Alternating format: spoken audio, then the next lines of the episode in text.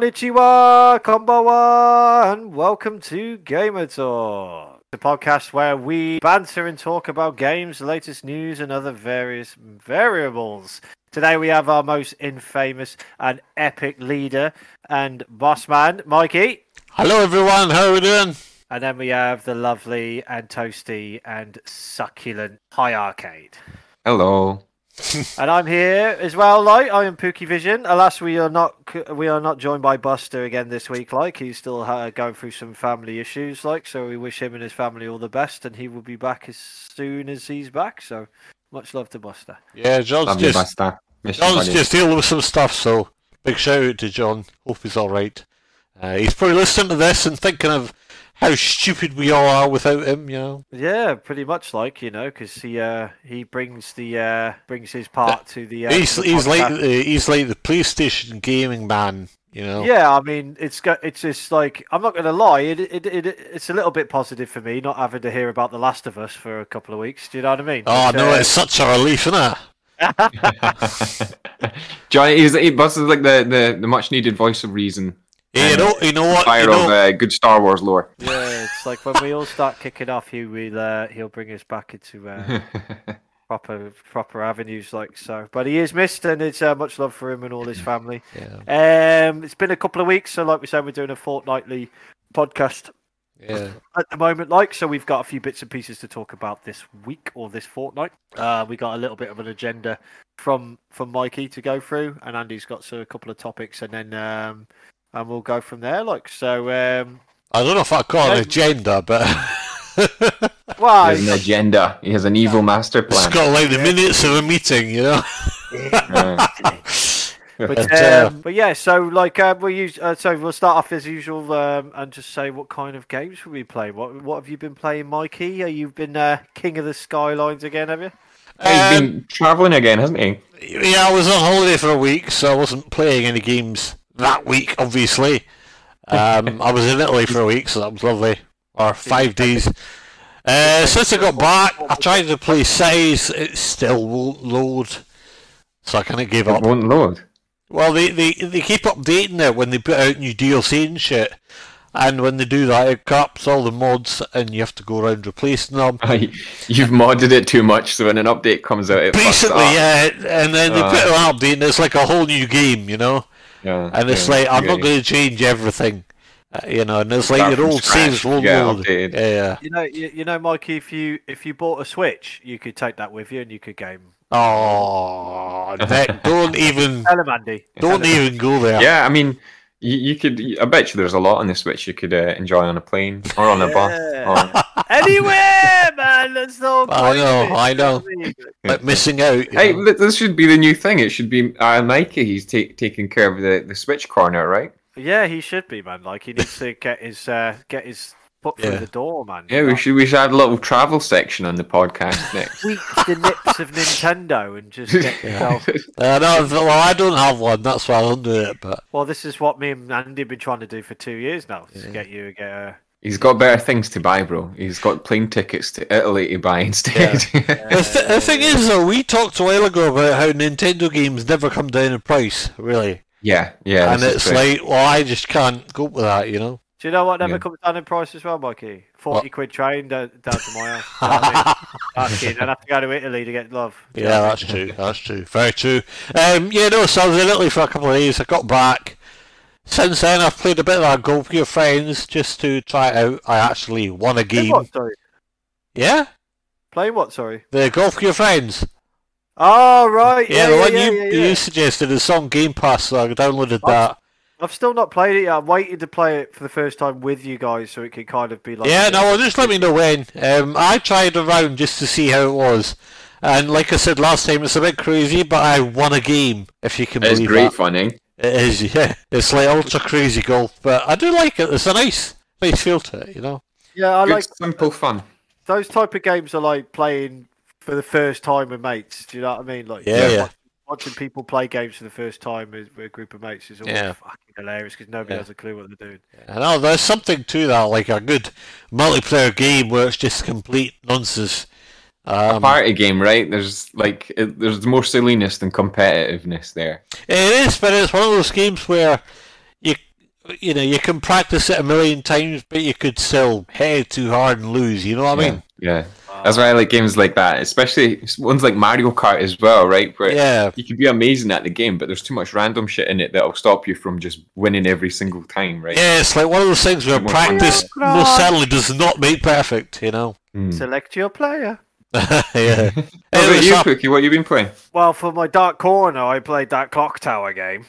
oh, I think you mentioned this one. Yeah. It's fact, man. Like it was like they only released it in Japan. It was on the SNES back in like '95 or something. Oh, okay. and then they brought it out. I think they had like a clock tower, like came like like it's like a series. It's like first fear. Yeah. Um, well, I wanted to play the first one, like so. I got a copy of that. Like the only issue was is that it was in Japanese, and I didn't have a fucking clue what was going on. So I was just clicking shit and doing shit, and I had no idea of the story other than the one that I made up in my head from my own visuals. okay. really random like i mean the most random part of the game was when a woman was climbing down a staircase and she sounded like she was having an orgasm she was just like ah ah, ah, ah. Yeah. and i was doing that for a, a ridiculously like abnormal amount of time like i think like getting her Yeah. up, she never reached those stairs for at least 10 minutes Yeah. so like um but um yeah the game was just fucked if i'm hon- honest it had some like puzzles to do and you're exploring like a mansion and it's just all these people some of them had no heads and it was just sort of like just like really fucking twisted kind of fucked up thing but i've like I, I can't really give a premise on the story because i have no idea what the dialogue was saying Is this the one where there's like a serial killer who's got a pair of scissors he's chasing? yeah it's a giant pair of scissors yeah and a fucked up mask on and he's literally Yeah. like, do you know what I mean? Just trying to, you know, cut her hair, or maybe he's just a barber and he's just really pushy barber. Do you know what I mean? So I'm sure there's bound to be an English translation you can get your hands on for. yeah, well, But they did a few of those, did they not? They did like two or three of them. I never played them, but they've been on my list just because of how cheesy Well, horror they Clock are. Tower one, two was Clock Tower two, three, and uh, then they, I think they did like um, um, a haunted, like a haunting ground type thing or something like that, like which was That looks really good with the dog in it. Yeah, yeah, that's the one. Yeah, that looks really, really they, They, good. they were supposed to do a movie, but it never got made.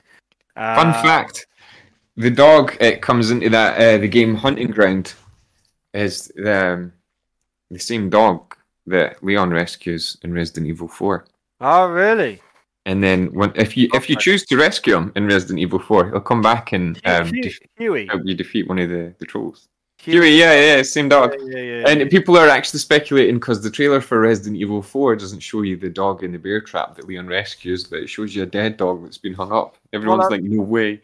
Well, I'm thinking of doing just the series in order. so I was thinking about doing that, like just playing it in order. Like, but uh, I'd love to see you do on- a, a, a Haunting Grounds playthrough, for sure. Well, Clock Tower Two was on the PSX, so so it's just trying to get some Yeah. form of copy and stuff. Like, do you know what I mean? When it hits the play, PlayStation Two, you can maybe find stuff. Like Clock Tower Three, Yeah. yeah, yeah.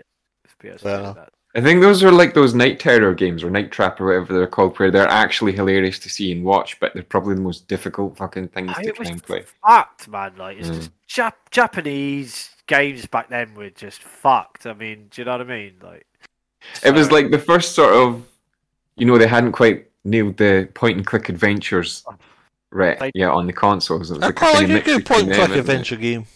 Yeah, Yeah. well, Japan nailed it when they hit the PS2 market, man, for their horror games. The PS2 market. For Oh fuck horror yeah, yeah. market, mental man, like so.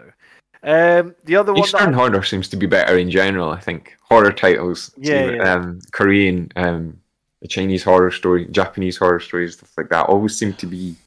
I don't know if it's just different, but they tend to freak me out a lot more than westernized stuff, which is all just tropes and stereotypes for the most part. it could be because we're used to that type of culture, maybe.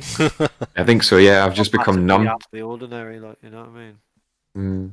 But um, and I I played and completed uh, Deliver Us Mars as well. Oh, cool. Is Oh, that the like management sim? No, it was um a 25, 25 quid game, um, sci-fi adventure. All right. So oh, cool.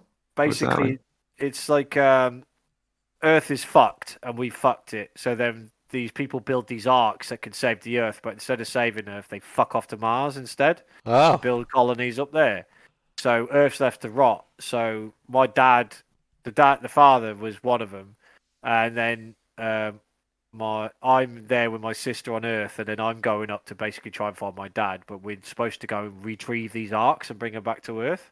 Mm. So you have to like leave Earth, and you have to like do the whole um, ignition sequence and everything of the ship. And then when you get up in space, you have to like dock the ship and stuff like that. You know, when in in films when they're like mo- maneuvering it so it can like go in the hole Yeah. you know, docking station and that like but it's like the computer screen of trying to maneuver it in the hole and stuff and Yeah. like um so you have to do those type of things like and then it's kind of like uh you then get on mars and you've got to go and try and find these three different tri- types of arcs Yeah. um but yeah very story driven thoroughly enjoyed it to be perfectly honest it was very pretty but it was kind of like it's not overly detailed but that's what you'll get from a 25 pound game like do you know what i mean like all the people dead on the floor all look the same Yeah. you know those sort of things if there's a closet with the door slightly open if you look in it there's nothing in it do you know what i mean and it's just sort of like um Small team. yeah small team but uh Yeah. No, I think I've I think I've seen this one. So Yeah. I think it's the one you mentioned last time that you bought, and uh,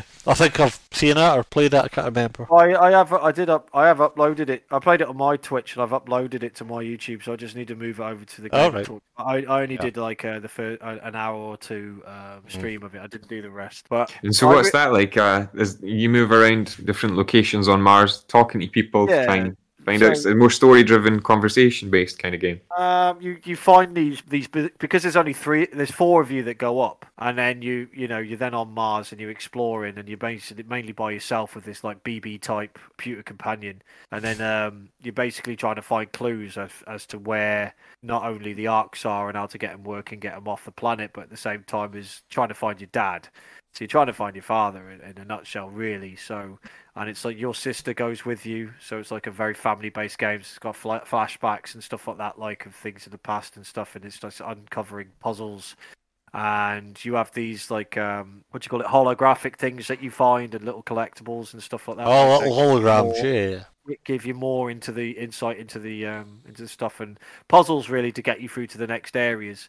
And uh, there's a bit of climbing in it as well, which is like you use climbing hooks, a bit like uh, God of War Three. That's a Um, third person. yeah, yeah, yeah. So I, I really did enjoy it. I thought it was a good game. I played it all the way to to the end, which I'm not doing with many games lately, to be honest. So, um, but this, um, what you call it? It's on. It was on Unreal Engine 4, 4 anyway, published by Frontier Development and done by uh, uh, Keoken Interactive. So small team, like Andy said, like really did enjoy it. The only negative thing I had was um, it can be uh, this climbing and stuff like that can be a little clunky. Like I think it was only at one, one point in the whole game, and I thought I was going to have to delete it. Because, uh, and it was the only time I had to look up YouTube because like I climbed climbed up a bit. You have to jump across backwards and then hook on and then climb up, and then basically whenever you get to a ledge, she'll just lift herself up. But on this one ledge, she just wasn't lifting herself up, and it just wouldn't lift, wouldn't lift. I was dying, letting go, getting frustrated, starting to shout at it. I'm like, I'm getting pissed off now. And then um, I looked on YouTube, and the guy just did it a certain way, and then he, he could lift and he could he, he went up, and I was like, what the fuck? So literally, I went back and I was like, fuck it. So I was literally getting myself in different positions all the way across this thing. Try this position, try and go up. Try and do this position, try and go up. And I did that every minute bit of it until I got to like far left to the far right. Just before I got to the far right, she lifted herself up. I was like, for fucking what? Needing so, uh, patch. Needing a little patch there again. Uh, it got a patch. It got a 1.01 patch or whatever it was, uh, 0.101 or something patch, like literally yesterday or the day before. And he and he and you look at the list, and the list that he's done from feedback is monumental. They've, he's been so busy to add all the little details to it. Like, and it, Yeah. it, it leaves it open to a second one as well. So I thought that was quite good. So did enjoy that. A um, little bit of FIFA when it's not giving me rage, and uh, I've gone back to World of Warcraft from my brother at the moment. Like, so I've been playing through the Dragon Blight on that. Like, so not really. Any, I, I had to teach myself how to play the game again because I used to be addicted to it back in the day, but I haven't played it since 2014. So I literally started playing it and I did not know how to play it. Didn't have a clue what I'm doing. So it's coming back very slowly. I'm only playing it really because my brother's playing it, and it's it's a good reason to play Yeah. a game with. Yeah. Like, so. You disappeared back down the rabbit hole. Oh, it's the sort of game. It's the heroine of the gaming industry for a reason. Like my brother was saying it last night. He said, "I was like, don't you need to jump off? Haven't you got a flight tomorrow?" And he was just sort of like, "Oh yeah, yeah, I've just got to go and do this, and then I, I've just got to go turn this in. I've just got to go and grab this." There was a good show I used to watch called Pure Ownage. This came out when I was in high school, right? Like before like a YouTube was a fucking thing. We had to share torrents to download it. But one of the episodes, the character gets addicted to World of Warcraft and gets like hospitalized in this like uh, it's like an institute for World of Warcraft addicts. And his buddy, who's a Counter Strike addict, comes to visit him. And it cuts to like him who's lying in a hospital bed, and it cuts to like a, a night elf lying in bed. And then his pal comes to visit him, and it's you see this counter terrorist operative walk through the doorway. Shit's funny, really good. But those were like those games hark back to when I first really got into PC game, and World of Warcraft was one of the big big names. And It's funny to see that Still it's is, still really. just strong, right? Like Yeah. years and years later. I Keep making Yeah. new stuff for it as well. So. What about you, Andy? What have you been playing, mate? I was more like yourself recently. I kind of thought I don't finish many games recently. Um, and buying games, well, I bought Callisto, and that was just kind of a bummer. Well, it's like John put up the other day. It's dropped to thirty quid, man, isn't it? Hey, so Mhm, um, it's, it's like two months after it comes out, it's on thir- down Yeah. to thirty quid. That's exactly the same thing happened to Ghostwire Tokyo. It's just And I've Dying done- Light too. Dying Light two. I just thought it was dog shit. And so was uh, and so was. Yeah. Uh, No, I've done that, Andy. I've bought a game for 50 quid and it's dropped like the following you spent week. you know. fifty quid on a game? No way! I want fucking proof of receipt, mate. That was City Skylines when it came out like 20 years ago. Oh. No, it wasn't that. No, it was um, it was Riders Republic, and uh, All right which is- enough. Yeah, you were disappointed with that as well, weren't you? Yeah, it's just such a letdown. Yeah. Um, it's a shame like, that I- happened. well, I, I played the technical test, the beta, and all that shit, and I really enjoyed it. Mhm. Um, and like when we were playing the technical test for Skull and Bones. There's not a lot of content after the original enjoyment, if you know what I mean. Yeah. You know, you do Well- you do the first few missions, and then it's just kind of repetitive shit and collecting things, and you know, and Yeah. it just loses its shine, and you're like, this is not worth that money. Um, Well, and it's keeping got that in MMO mind, elements as well, but it's just Ah, well, I figured, I thought about it and thought, well, what's the games that I really enjoyed? I've got a shitload in my library, so what are the ones that I finished and thought, wow, that was that was really good, yeah, and decided to made a wee list and kind of installed them. I'm kind of going to work my way through them, Yeah. replay some of the ones that I enjoyed. It started with uh, Bioshock Infinite, and Yeah. since they were dishing that remastered edition out for free on Epic Store not long ago, I got that for free with the the DLC pack. The full Game of the Year remastered Fancy Pants edition. So nice. I booted that up and put on hard mode, and I played through that in the past week and thoroughly enjoyed it. I think, have you guys played Bioshock Infinite at all? I've Yeah. not. I think I'm one of the only people in the world that hasn't has never played a Bioshock game. Oh, you're missing out. You're missing out. Probably am, to be fair. I I played that back in like I think 2013 or something Yeah. like that.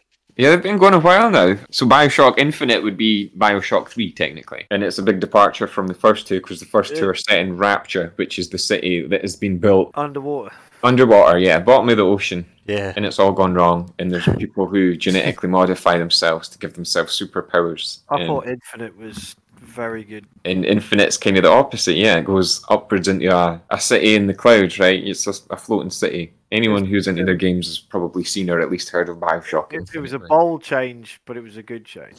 Well, it was crazy because you know I like horror, so the first two were like they were really my jam. You were in this city after the downfall, after it's already went wrong. Yeah, yeah, yeah. It's all dark. You're at the bottom of the ocean. There's all sorts of like monstrous sea creatures on the outside and stuff like that too. We've got the, the leaking walls, really atmospheric and moody stuff, right? And then on the flip side, Infinite's like a it is like a Disney movie or a, a Pixar movie, right? Just really beautiful, really colorful, um, really nice designs, like a 1940s city that's floating in the sky with all Yeah. sorts of alternative futuristic technology, but with the same sort of limitations and prejudices that are present in the 1940s normally, right? So you've got racism and stuff like that. You've got Mhm. classism, and this whole setting's really well fleshed out. And it's one of those ones where you're playing through it and you're like, the guys who made this fucking obviously loved making this, right? Like, um, the attention to detail. But this one, it was a weird one because it kind of start, tied the story story around, and it made all the Bioshocks kind of connected through some sort of like weird timeline dimension distorting type thing, which just gets a bit fucking weird. And that's what divided a lot of the fans, I think, from the third one who loved the first two, was that it just it kind of changed a lot of like established lore that was with Bioshock. Yeah, it didn't care for the hardcore fan base, you know. Well, I thought it was good. I liked the story. I like I liked that it was even if there was plot holes and some of it was a bit cheesed and kind of crowbarred in. If you're I a think- dev man, like you're gonna you're gonna do what you feel right's for you, what you want to Yeah. do. And if you want to create something like that, you go for it. The hardcore fans don't like it, Yeah. then they can just suck a dick, eh? That's it. I mean, I, I think that's a problem we have nowadays with gaming is the demographic, right? Mhm. People that these companies want to make games for are terribly angry, childish, entitled people. well, that's true to a large extent, you know. Yeah, I mean, I'm talking about the majority percentage here, right? Um, Well, you see, mean, uh, you know, you Hideo see, Kojima death threats because he said he didn't want to do Metal Gear 4. no, you see um, the reactions to the latest releases. It's like it just Yeah. makes you crazy. it- you know what I it's, mean? like, it's become commonplace for a game dev Yeah. who's working on a popular title to receive death threats. yeah, no, it's and like if it's not what I want, then it's shit, you know. Yeah, it's it's fucking disgusting actually, and there It's should be some sort of accountability put there. It's just getting out of hand. That's what it is. Yeah. Can you finish Re- uh, Metro as well? Yes. Yeah. Sorry, I went on a tangent there. but just to tie off with Bioshock, yes, probably one of the prettiest games. It still holds up like fuck. It's still just super colourful. Characters are amazing. No, it Is does it look good, I must say. is the sort of character you you're protecting throughout the story. She's like one of the main characters, and she she's literally I think she's designed to look like a Disney princess. she's this really sort of beautiful looking, happy, optimistic. Pure-hearted, big blue eyes, brightly colored clothes and stuff. Just the whole thing looks like a really kind of beautiful Pixar movie, and then the violence starts, and you start tearing people's heads open, Oh exploding no! body to pieces, and setting sick. people on fire and electrocuting them, and then you see the sort of the levels of racism present and stuff there. So it's still very much got them kind of moody horror vibes to it. It's just everything's really beautiful and col- colorful as it happens. And yeah, the other one I played through was uh, Metro Ax- Exodus, Exodus, Sam's Story DLC, which Yeah. wasn't that long, but it was it was a new setting for it all. I'm not going to lie, the bosses in it were shit. You had to fight like a giant mutant bat, and it was just like, oh, here it is again, Oh, and here it is again. So Fucking- shit compared to the Just first repeat it. Yeah. Yeah. but I like the the sort of story that DLC was about the sort of operation and control of a military submarine that's been reactivated Yeah. and what you might do with that. Whose hands are you going to put it in, or are you going to destroy it? That was a cool idea. Other than that, I was just like, ah, I just want more Metro. yeah, Um, please. I'm sure they will. I'm sure there's quite a following for it out there now. You know. Yeah, well, they've Um, ran out of books, haven't they? They've done Metro books. There was three of them. There was Yeah, the three the games. books. Is there not a uh, is there a TV show or something based on it or something like that? Not that I know of. Otherwise, I probably Video would have or binged that by now. Well, I'm sure I heard there was one, but it's not called Metro. It's like called something else, but it's based on the Metro games. I, ca- I don't know. I can't remember. I'm sure I read Oh, something that- somewhere, but I can't remember. No, you you read so much shit and you just don't remember it. You know. I remember every shit, Mikey. Oh, do you? Oh, that's good for you because I'm bloody Yeah. don't. anyway, should we kick on? Yes. Um, please. Yeah, what are we like- thinking? What, what's what's Wild the topic? came out today. Hey, so I thought we first of all we should just touch on uh, Wild Hearts, which is uh, out today actually. Wild Hearts came Yeah, out it's today. out today, seventeenth February. It's, it's like a Monster Hunter Hunter competitor, isn't it? No, Yeah, it looks like um, it's meant to be a bit more fluid in combat. I think. Yeah, it looks- a- it looks seen pretty cool, compare it's it up to uh, Neo in Neo Two, Yeah, which was uh, more of a sort of Dark Soulsian kind of yeah, a bit combat dark. style. So, What? I, I don't know. It looks like they're maybe trying to blend the two of them What, together. Keanu Reeves. Yeah, It's uh, Neo, Neo 2. Neo and Neo Two was the the sort of samurai Oh, Neo. uh, Souls like. Oh, Yeah, is it is that- Neo? no, Neo is an N I O NIOH, I yeah. think it is. Is it? Didn't Omega Force do Wild Hearts? Yeah. Omega Force did Wild Hearts, yeah. But No, um, I just mean it was more like a blend between Neo. oh, I and, see, right, right.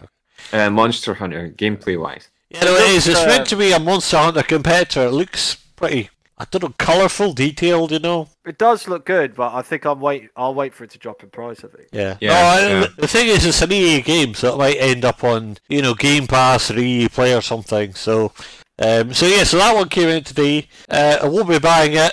I will Nick, like you said, but it's worth keeping an eye on. It looks quite good, and it might end up Oh, on one of the. ele- Electronic Arts. Yeah. EA, well, it's one of those ones where it's like an online game, so you might as well wait a few months after it's released to see if it's dead or not. Yeah, I mean, it might not work that well either. So.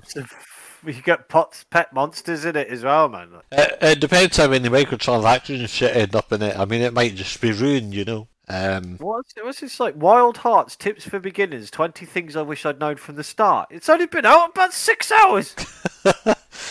Yeah, no, I th- I think yeah, it- he likes John won't be buying that. no, I think there's a big part of um, there's a big character creation thing, and I think if you do it the wrong way, then it could go a bit pear shaped, you know. But apparently, there's quite a big customization thing at the start, and uh, a lot depends on you know your skills and everything as a warrior and whatever. I Um, am very skillful with my blade. Yeah, I think it depends on the weapon you get and the skills you have and the speed and all that stuff. You know, it's a bit like the Elder Scrolls used to do. You can edit everything your character does. You know. Wield my mighty sausage, and they cannot combat Yeah, something like that. My Yeah, beat up a giant Leningrad. lamb or sausage or whatever. You know. Yes, me, a Saveloy to the face. you know, I But, um, that schnitzel. But it looks, it does look alright. I mean, I'm, I don't think I, I won't buy it at first. I'll give it time, like especially seeing how it's made by EA. Yeah. EA But um, stick to making sports games. You know what I mean? And even they can't even make them properly. But um, game. You keep came- giving them money for it though, don't you, Pook? what you mean FIFA? Yeah. Yeah, it's only because mates play it like hey, that's otherwise. it's- Um, there was a game that did come out on Valentine's Day called Wanted Dead. That looks quite fun actually. It looks like the sort of game that would come out on PS2, Xbox era. You know, like a good single player game. Looks like Resi Man, A bit more high, bit faster paced though. Yeah, Yeah, it's same like- vibe. I know what you mean. But it's like it's from the makers of Ninja Gaiden and Dead or Alive. That's Oh, why it looks go. like that. Yeah, Old there you go. school mother. Those guys have been making those games since the PS2 game. No, but days it's, shit like that, it's, right? it's Like, Resi, baby, because it's like you're a zombie unit, an elite. is it Capcom? No, um, Sol- Soleil, Soleil, Salil. Salil? so, I don't know. But it's like an un- an elite Hong Kong police squad man on a mission to uncover a major corporate conspiracy. Does that not okay. remind you of anything? Uh, yeah, it does actually. Is it an evil? Do you know what I mean? It just reminds you of something like that. You've not heard of that before. But um, it just looks good. It's like a, like a kind of like cyberpunk looking kind of Hong Kong Resident Evil. I like stuff like that, yeah. Killing Yeah. wankers trying to figure out who did this to us kind of thing. I was like old school Gaiden type shit. And I was like, yeah, I'll probably give that a go. And it's only 50 quid as well. It's none of this 80 quid bullshit like Wild Eyes. That'd be like a, a slash 'em up kind of thing. Probably Yeah, along the same lines as Gaiden and that. Yeah, you beat the fuck out of people, so it's got like Yeah. physical combat mixed in with shooting, like so. Uh, but I'm gonna, I'll give that a little bit. I was gonna buy it straight away, but it's getting not massively great reviews, so I'll probably give it a minute. And like, um, I'm surprised you didn't make by Hogwarts, um, Mikey. I've actually heard from people that aren't even Harry Potter fans they're playing it. Yeah, no, it- it. and apparently it's it's actually a very good RPG. People Yeah. are. No, it's like I said, I was kind of toing and froing about pre-ordering or something back in day one. Um, and it's like you said, it's like maybe wait a week or two just for them to iron things out. Uh, you know, for people to sort of learn where it sits on the spectrum. You know what I mean? I think they ate their Weetabix for this one, mate. It does look This very looks good. good. Look at It does look good. It does look good. It is ridiculously pretty, and just like Andy had with Cyberpunk, people are having to turn da- turn down their graphics. Yeah. It's like unless you've got a decent RTX or something like No, that, it- like you're not. No, it's be like able- I'm very impressed with it. You know, I've seen it. I've seen people play it. I've heard things. I'm very impressed. The reviews are high. It just, yeah, it just, and then that whole kind of magical world. I just love that idea as well. I love Harry Potter. I love that kind of magical world thing. Um, it's just, yeah, and then it's like an original story as well. It's not like RPG, baby. It's Following not, I a book. Oh, I yeah. my Jap- my Japanese mate streamer like, and he was um he was playing the Quidditch part of it like on on the broom and that. It was interesting trying to watch him try and maneuver this guy on a broom and that. And he made his character so it's like a male character, but he put a female voice on it. yeah. I it was quite funny. But it's like if I had, to, I'm gonna make mine and I've, I'm gonna name it like the next game I build a character on. I've been listening and to just the uh, make it Hideo- ridiculous. Yeah. I've been listening to the Hideo Kojima podcast, I really enjoy that show. It was really good. yeah, he had that lassie who's been on 17. Whoop, whoop. Uh, Oh, is that Elle? Elle Fanning? No, no, no. He had uh, his latest one. She was the uh, voices in uh, Metal Gear and going all the way back down, uh, back through to was it Oh, Sledge- Christ, Sledges, okay. Slashers, Slammers, or cool. whatever. What was his game called back then? She uh, when they, because like he was when his, his first game was on a floppy disk, right? So you couldn't have there was no voice actors back then and shit like that. Like, and then when it came through to the one before the PC, was a PKX or STX or something like that? I can't remember what it's called. now. Yeah. And like the one before the PC, and then like you could then start having voice actors on that. And she was on one of his games then, so obviously the Japanese version. Or is it the last eight please Meryl? It could be, yeah. You know, I'm really need to watch that episode. The la- I'm quite far behind because the last one I watched because he's got seasons. Season one, I think, like episode Yeah, he five. Or finished. so, he's he talking about books. One, yeah. He's just talking about books and the ones I've um. Nah, that's early on in season one. You're way behind, bro. Like, Yeah, yeah. yeah, yeah. He's had loads of. He's had um, Troy. He's had Troy Baker on there, man. Oh, actually, no. I, I I listened to that one. I must be listening to them in uh, back. The wrong order. I order. listened to Yeah. them with Troy Baker. So. type of high arcades. But Yeah. no, I can't remember Kyo- Kyoko or something like that. I can't remember her name now, but she was on. Um, uh, she was on the last one. Yeah. Tangent, I can't remember what I was going to say. I know, now. right? We just, we just on a fucking. Might have just destroyed what, uh, your train of thought there. Yeah, no, listening to don't the spoil it. Podcast anyway, Yeah. and like there was a reason for that, and it was a good one. Well, since Nick's forgotten, I'm going to introduce someone new. what am I talking about? Well, I thought you lost your train of thought. I remember now, like yeah, so like uh, when they do the thing at the end when they're saying like Kojima Productions was like, Oh, they, yeah. by then they're listing the names at the end, and he's got a by Silent Poets off in the background. It's all of it is just sexy. But anything Dave Kojima does is just sexy. And then That's um, what a podcast with professionals. yeah, There professional me. And then it's like at the end, it will say like thanks to uh, Hid- uh, Productions, and it will list the names of the people there. The last Oh. one is and Aki Saito, and I'm like every time it comes to the end, I even listen to the credits at the end just so I could go Aki Saito, and I'm like the next time I make a character on any game, it's going to be named Aki Saito, like and like. Yeah, You what a can put in the messages who you want on, and I've like every time he's done a podcast, I've sent a message saying you need to get Aki Saito on, man. Like, What do you usually? This is another tangent, but what do you usually uh, name your characters if you're making one in a game, like an RPG one? See, for instance, with Divinity Two, I had a, a female archer, and I named her Weaver after Sigourney Weaver. Yeah, I usually come up with like some usually Japanese RPG name, uh, anime names. I usually find like I, I think Ouigi, Ouigi, Ouigi. I'm using at the moment, which is from an anime on World of Warcraft. I went Oh, through like yeah. I went through like 50 names before I got to one well, yeah, because that's a World of Warcraft character. That name is Yeah, yeah, yeah. stuck. I usually go for that type of thing. Yeah, I usually call my uh, my character Sasuke because uh, I love yeah. Naruto so much, and he's my favorite character from that. But yeah, I um, I like those like Toshiro, which is um, a good character name I've used before, like which is from Bleach. uh, and like I usually go for those type of names. But for some reason, the past kind of decade, or at least since I lived in Cornwall, so probably 2010 onwards, ever since like GTA 4, 5, I've I just for some reason make female characters now, and I don't know why. I think it's because I was a male character in every game I've ever played as a kid, and all the way through. I do the same. Yeah, got and I was literally about to say that too, right? Like if you Yeah. get usually if I've been playing a shitload of games and it's all like, see if you just sat and played God of War for fucking sixty hours and you're starting another game, like you're like I've just watched like the manliest man on earth run around doing manly things. Yeah, exactly, a bit of a change of pace would be nice, sort of thing. It's like Mass Effect. I was like Shepard and stuff like that. Do you know what I mean? So it's just sort Mm. of like I'm I'm gonna make like female characters now. So Eh, right, can we just touch on Atomic Heart? Yes. Atomic Heart's out next week. It's out on the 21st, which is Tuesday. Atomic Heart. Yeah. An im sim, an immersive sim, which is the same genre as Bioshock, so I'm all about that shit. It does look uh, very good. It does look in that sort of Is it- vein, you know. Is it mechs and stuff like that? Is it not mechs, but um, it's like organic machinery, right? Like so, it's like a cross between like Like that- biological parts and machinery like parts. that right? last that, that last game that uh, John played the demo of, but it was dog shit. But What yeah, was it anyway, called? Atomic Heart, that'll be Mundfish's What was it called? first game. It comes out on Tuesday, Like 21st. Steampunk. type stuff or something like that. Like Well, those games, immersive sims, are called that because you usually um, take they've got a lot of RPG sort of Elements, consistent yeah. I'm mechanics just trying to remember what the name of the robots were. Like it's like um punk or something like that. Like Elements of it kind of remind me of a Fallout thing in a way. yeah, yeah, and Fallout's uh, an M sim as well in its own way, but um, Yeah. they're all kind of just it's like a blend between RPG and first person shooter, and they're usually complemented with a lot of lore and detail. It looks But- unique anyway. I don't think we've seen anything that looks like no, that was going before. it's very unique. It's very out there, you know. Yeah, So whether or not it's any good how- is a different story. No, I'm interested to see if it's received. It's going to be on Game Pass as well, so we can all try it on Xbox Game Pass.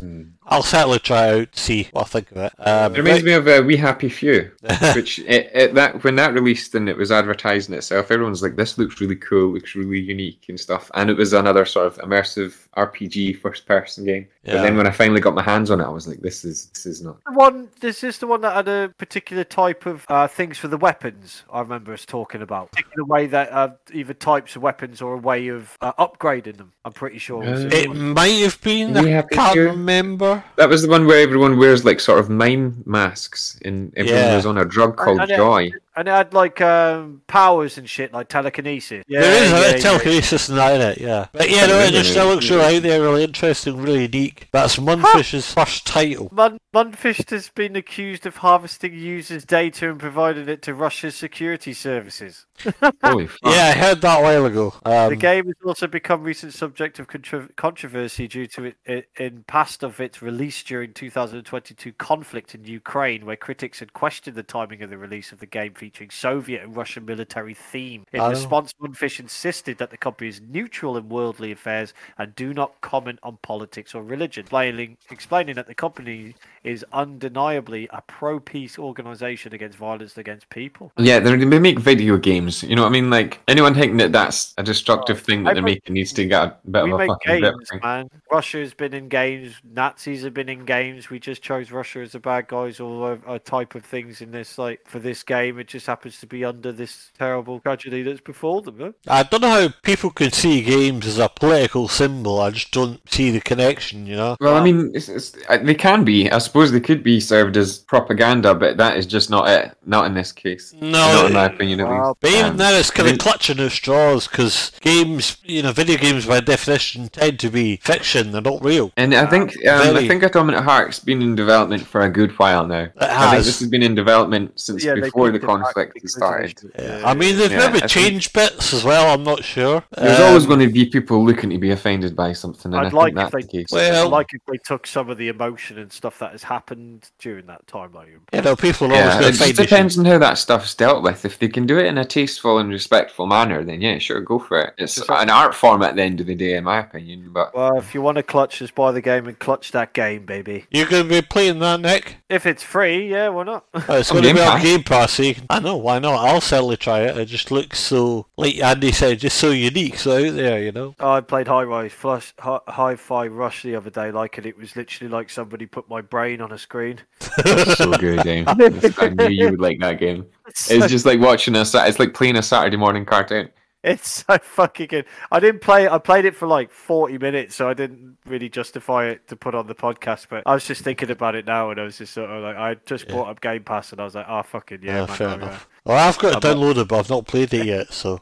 So good. don't spoil it. It's, it's literally me. I know. I I literally played it, and I was like, I should really go to bed. Like otherwise, I would have played it till like eight in the morning, and I'd be like, oh, fuck, I should be at work now. We still need to get through uh, Wasteland as well on Game Pass. Well, yeah. Well, you and trying to have a future is coming between. Us. There's a lot of stuff on there, you know. Anyway, uh, I've got a game that John would probably like if he was here. He's probably listening. Whoa, so hi, John. Yeah, Wolong Fallen Dynasty. Um, it's out on the 3rd of March. Souls type one, is it? Is It's, this the uh, one that's like Souls? Yeah, it's based on feudal Japan, so it kind of looks like uh, Ghost of Tsushima a bit, you know. Oh, it's uh, it's like if it's it's like they're doing another Japanese type one, but it's like a Souls game, and I'm A little bit. Well, it's, it's, uh, something like that. It's Souls, One- Ghost of Tsushima, all that stuff kind of in that mixture. It's one that uh, one of the next ones because I can't remember if it's like a Dragon Ishin or Wolong Fallen, Fallen Dynasty that that is like Souls. I can't remember. So But That'll be um, it'll be Wolong. Uh, like the the Dragon's just a rebrand of that's the Yakuza series now, isn't it? They're just calling it like a Dragon now Just instead. spin-offs and things, yeah. But yeah, no, Yeah. Wolong third of March. Uh, Wolong looks like a super quick paced, but it looks like it's going to be the same, like Pookie says, like a sort of Souls like. quite action packed, yeah. It looks very It's nice. gonna though. be difficult. I Looks like it's gonna be difficult. culture, so it'd be sick, man. Like, so I'm looking Mm. forward to this one. To be honest, it looks absolutely beautiful as well. Like, and it's gonna be. You don't do well with difficult games though, Pook. Oh. yeah, look at a little before you buy video or something. Yeah, if it's Yeah, dark, well. it's Japanese though, man. I mean, I didn't like. Uh, is it Sekiro? Sekiro? Sekiro? Kiro, yeah. Yeah, I, mean, it was a Souls game, but I gave it my best shot, like, because it was Japanese, and I fucking. And you know what? I actually do have a kind of problem with this design because you would probably love to play through that game and see all the content and shit in it because that's like all that shit's right up your street. Yeah, What's uh, it's it's gated off for you because of the difficulty. yeah. But what's wrong with just putting an option in it for people who can't be Oh, fucked with that? Who are- who are Like pussies. difficulty options Yeah. and things, yeah. Yeah, I'm very. Like some much a games have that, but they're still hard, if you know what I mean, as well. very much a story-based gamer, to be honest. The Star Star Wars game did it. Uh, Jedi Fallen Order. Yeah, it did have And that was just a cookie, cookie cutter Souls, uh, Dark Souls type game. It had a difficulty slider. It was like, holy fuck. So this one's done Straight by. Team, Nin- Team Ninja. It's Team Ninja, yeah. Ninja. And Is that the Ninja Gaiden team? No, Mm, Ninja Gaiden did the one I told you about. Yeah, anyway, Team Ninja, 3rd of March for that one. You missed a couple, Mikey. Have I? Yeah, Star Wars Tales Galaxy Edge comes out on the 22nd of February. Yeah, it used to be a VR title. They brought it to console. Yeah, I'm interested to yeah, see yeah. how that one does. Well, I love the Tales games, man. Like, hey, so I'll be looking. It looks amazing, but if it's just a straight port, it could be awful. You know what I mean? Oh, man, Wait. like, I mean, if it's got Tales of- Ta- Tales Galaxy's Edge, Star Wars, yeah. So if it's as funny as the Borderlands, then I'm not going to give two shits, like, because if it's it's going to be Star Wars based. No, I mean it looks great. I'm just eager to see, you know, how well the port turns out. And then um, Octopath Traveler 2 is out on the 24th. It is, yeah. We covered that last time, but it looks very good. Eager to see more of that. Yeah. I'm hitting my backlog and playing through games that I've already played. Like I was saying earlier, I've got a little list going. But then, as soon as Resi 4 comes out, everything's getting put on pause. So I can Well, that's the next. That's the next one, though, isn't it, man? Capcom, baby, the best. Yeah, the Resident Yeah. Evil 4 remake. Andy, that's totally your thing, is it? Yeah, for sure. That's just 100% all about that. I'll be definitely getting that on launch. I'll be Definitely on launch, pre-ordered okay. because that's one of the ones where it's like I'll moan and say, "Well, you're whining about it, but you pre-ordered it. You give them the money before it's Yeah. even out." But for me, Resident Evil is like, even if it's shite and gets bad reviews, I'll still. Oh, I'll still expect you to- see for myself. I Well, expect you to stream some of that so I can watch. Well, mm-hmm. Resi 2 and 3 absolutely smashed their remakes, so it's not Yeah. going to be shit. Three, three was a bit disappointing, but it was no, still. no, yeah, number two was was, was smashed. I Two was just like, yeah, two's a masterpiece in my opinion. two's like somebody said, um, the new Dead Space is kind of set the the bar for yeah, remakes. the Dead I've not Space played the new. Dead Space, but Epic say- man, like my mates watching them play it, just Yeah. so gorgeous, man. That's another one. It's Dead Space and Resi 4 remake. That's the two that's on the list. Other than that, then I'm not too fussed for anything. Blasphemy. well, that Crime Boss Rockay City comes out on the 28th of March. Like The fuck is that? What is that? That's It's- that one with those uh, with like um that guy who plays uh, the blue guy in Guardians of the Galaxy, like, and he's in. And they've got everyone in it. They've got fucking Michael Rooker. They've got Danny Trejo, a bunch of other celebrities. But what is it? What's the yeah, game? and uh, what is it? Michael Madsen's in it as well. What I the fuck is it? What do you do? It's like uh, gangsters. Like it's like a type of you know how it's like a like cargo thing, and you've got like people who in the newspaper and like a detective agency and this type of shit. Like Yeah, like story wise, but what's the gameplay? Like, are you shooting people? Is it a story game? Is it one of those interactive movies they've got that they, everybody hires real actors for now? You know, like The Quarry and shit like that, or is it more like the uh, like Mafia and stuff, more like GTA? you're Travis Baker. That's all we need to know. That's it. And- That's it covered. and- And there's like gangsters and stuff. It's uh it's an organized crime game co- combining first person shooter action and turf wars, There playable we go, cool. Solo or with friends. Cool. yeah, so it's going to be an MMO with sounds like an single player online kind of sounds like something where you'll re- be like repeating levels if that makes sense a bit like vermintide kind of thing Possibly, Yeah, yeah. it looks fucking hilarious, and I'll be buying that for. yeah, it does look sure. good uh, for me it was like what the fuck is it though i didn't i couldn't tell what actually the game was I only seen a trailer for it earlier today when i was like shit i should probably look at some trailers and stuff for tonight's podcast But it's something we've not really covered. That's coming out. So, uh, right, can we talk about Dead Island 2? Yeah, Dead Island 2 is getting closer. It's been brought forward by a week. It's now the 28th of April. Pushed back by 47 years, like it's they could do.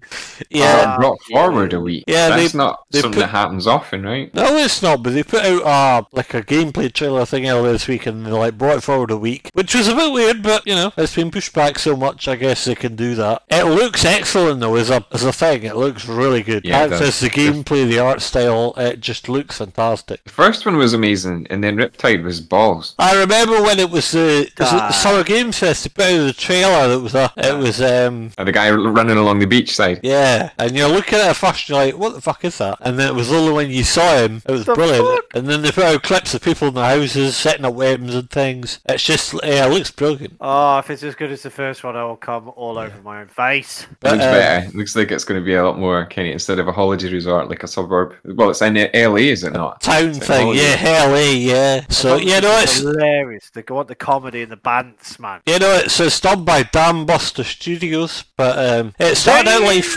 No, it started out life under Yager Productions, and then they dropped it, and then Sumo Digital picked up, and then they dropped it as well, and then it was Dambuster, and they finished it off. So. You'll need to get the PC version for that. Well, you specifically, Pook, so we can play online. But yeah, no, I'm 'Cause just that- hoping those games are always. Sorry, on you go. I was just going to say, I'm just hoping it t- turns out like. Uh, do you remember Sleeping Dogs? Yeah, Yeah, I'm just love hoping it that turns out as good as that because Sleeping Dogs was a kind of cut and shut job. You know, there's two or three different studios, and then it came out and it was like a, a brilliant game. And I'm just hoping Yeah. it's as good as that in terms of quality. it was like Yakuza except serious. Yeah. Yeah. But yeah, that was just a brilliant game, so I'm hoping this is as good as that in terms of quality. It's, and- but I say the art style looks brilliant and the gameplay, and it's it's kind it's quite funny as well. It's really These sort of games are usually built around uh, multiplayer and cooperative play and stuff Yeah. like that, right? So I reckon you get a good group together on it, it's going to be ten times better. Get So- a grip, me. Get a Uh, grip, me. A good group, get a good grip. But yeah, no. So that one's Yeah, now good the grip on a grip. 28th of April. When did Nice. Jedi? When did Jedi Survivor get pushed back? I thought that was out in March. Uh, yeah, it was. It was the other day they put a statement out. Uh, 17th Jedi, Star Wars Jedi Survivor is now 28th of April as well. So s- that's for the same day as uh, Dead Island 2. Ah, well, that Tales Galaxy is going to be way better than Jedi Survivor. Quite possibly. Yeah. Nah, nah, Jedi Survivor is going to be shit. No way, it's going to be dog shit, man. Did you know it? Like, so good. But that's two of the Star Wars games that are out there. You know, we talked Right. about how there was a lot out there. There's two of them right there. Oh, Fallen Order is probably, I think, one of the best Star Wars games I've played in yonks and you yonks. liked it, didn't you, man? Like, Yeah, I really enjoyed that. Yeah. I rinsed it. I think I near enough. I think if I didn't, I near enough got the platinum trophy for that one.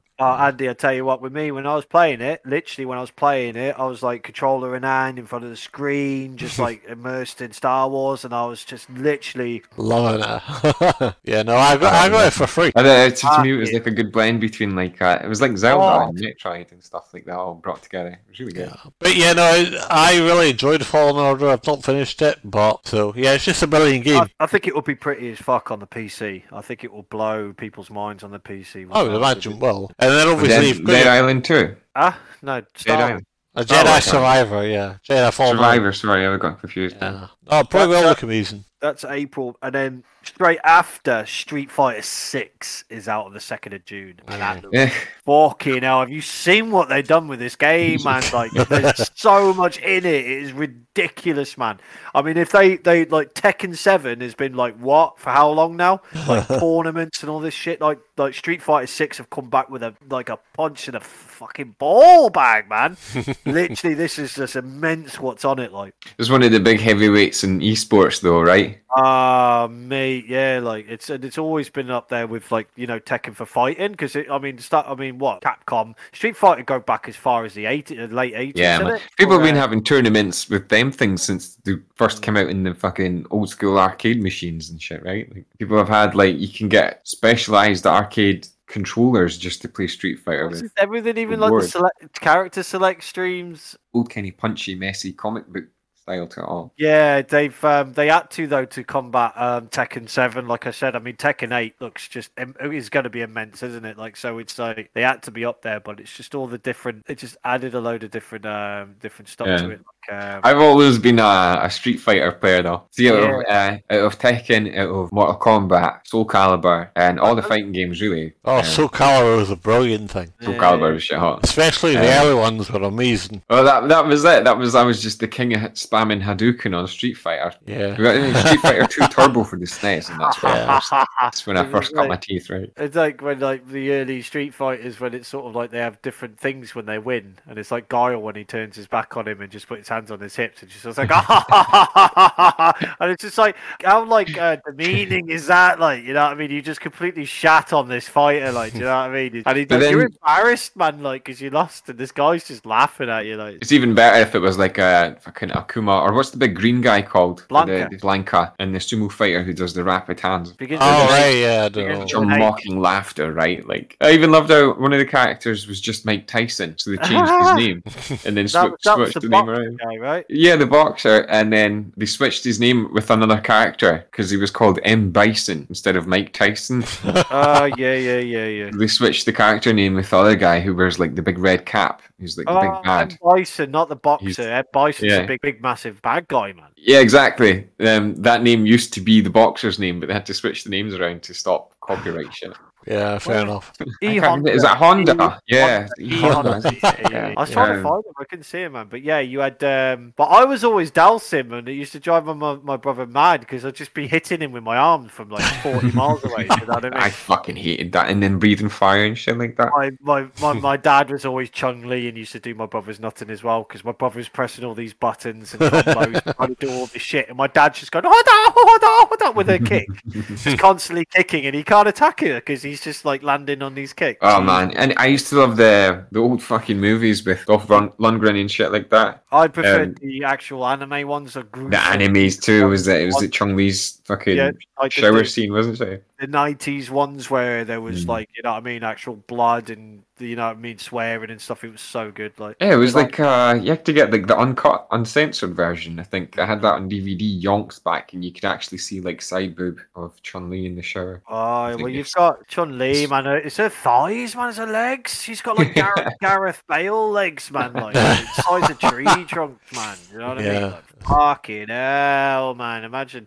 I would quite happily like you know that James Bond movie where that is it one of the ones with Pierce Brosnan where that guy dies with that woman suffocating her. Oh, yeah. with her You thighs. just have your head squished like a melon with fun reason legs. Like a melon, uh, baby. Creative death, but but then uh, the uh, the other one I have from that month is Final Fantasy 16. Oh shit! When is that? Twenty second of June. Uh, so far. Absolutely gutted, Andy, Uh, because I go to Africa. oh, what are you on about? You're going to Africa? I go to Africa for two weeks, and my fucking Final Fantasy 16 is just going to be sat in my house calling to me. oh well, I'll send John down to collect it then. this is where I need to buy a Oh, like a Steam Deck. A Steam Deck. Yeah. to take it with me, like, but then I Oh. wouldn't have fun on my holiday, like, do you know what I mean? You should be doing African things in Africa though. Afrikaan, huh? Afrikaan? I don't know. See the wild animals, eat some weird food, whatever. I can't wait for I'll this have it game. rinsed and finished by the time you get back.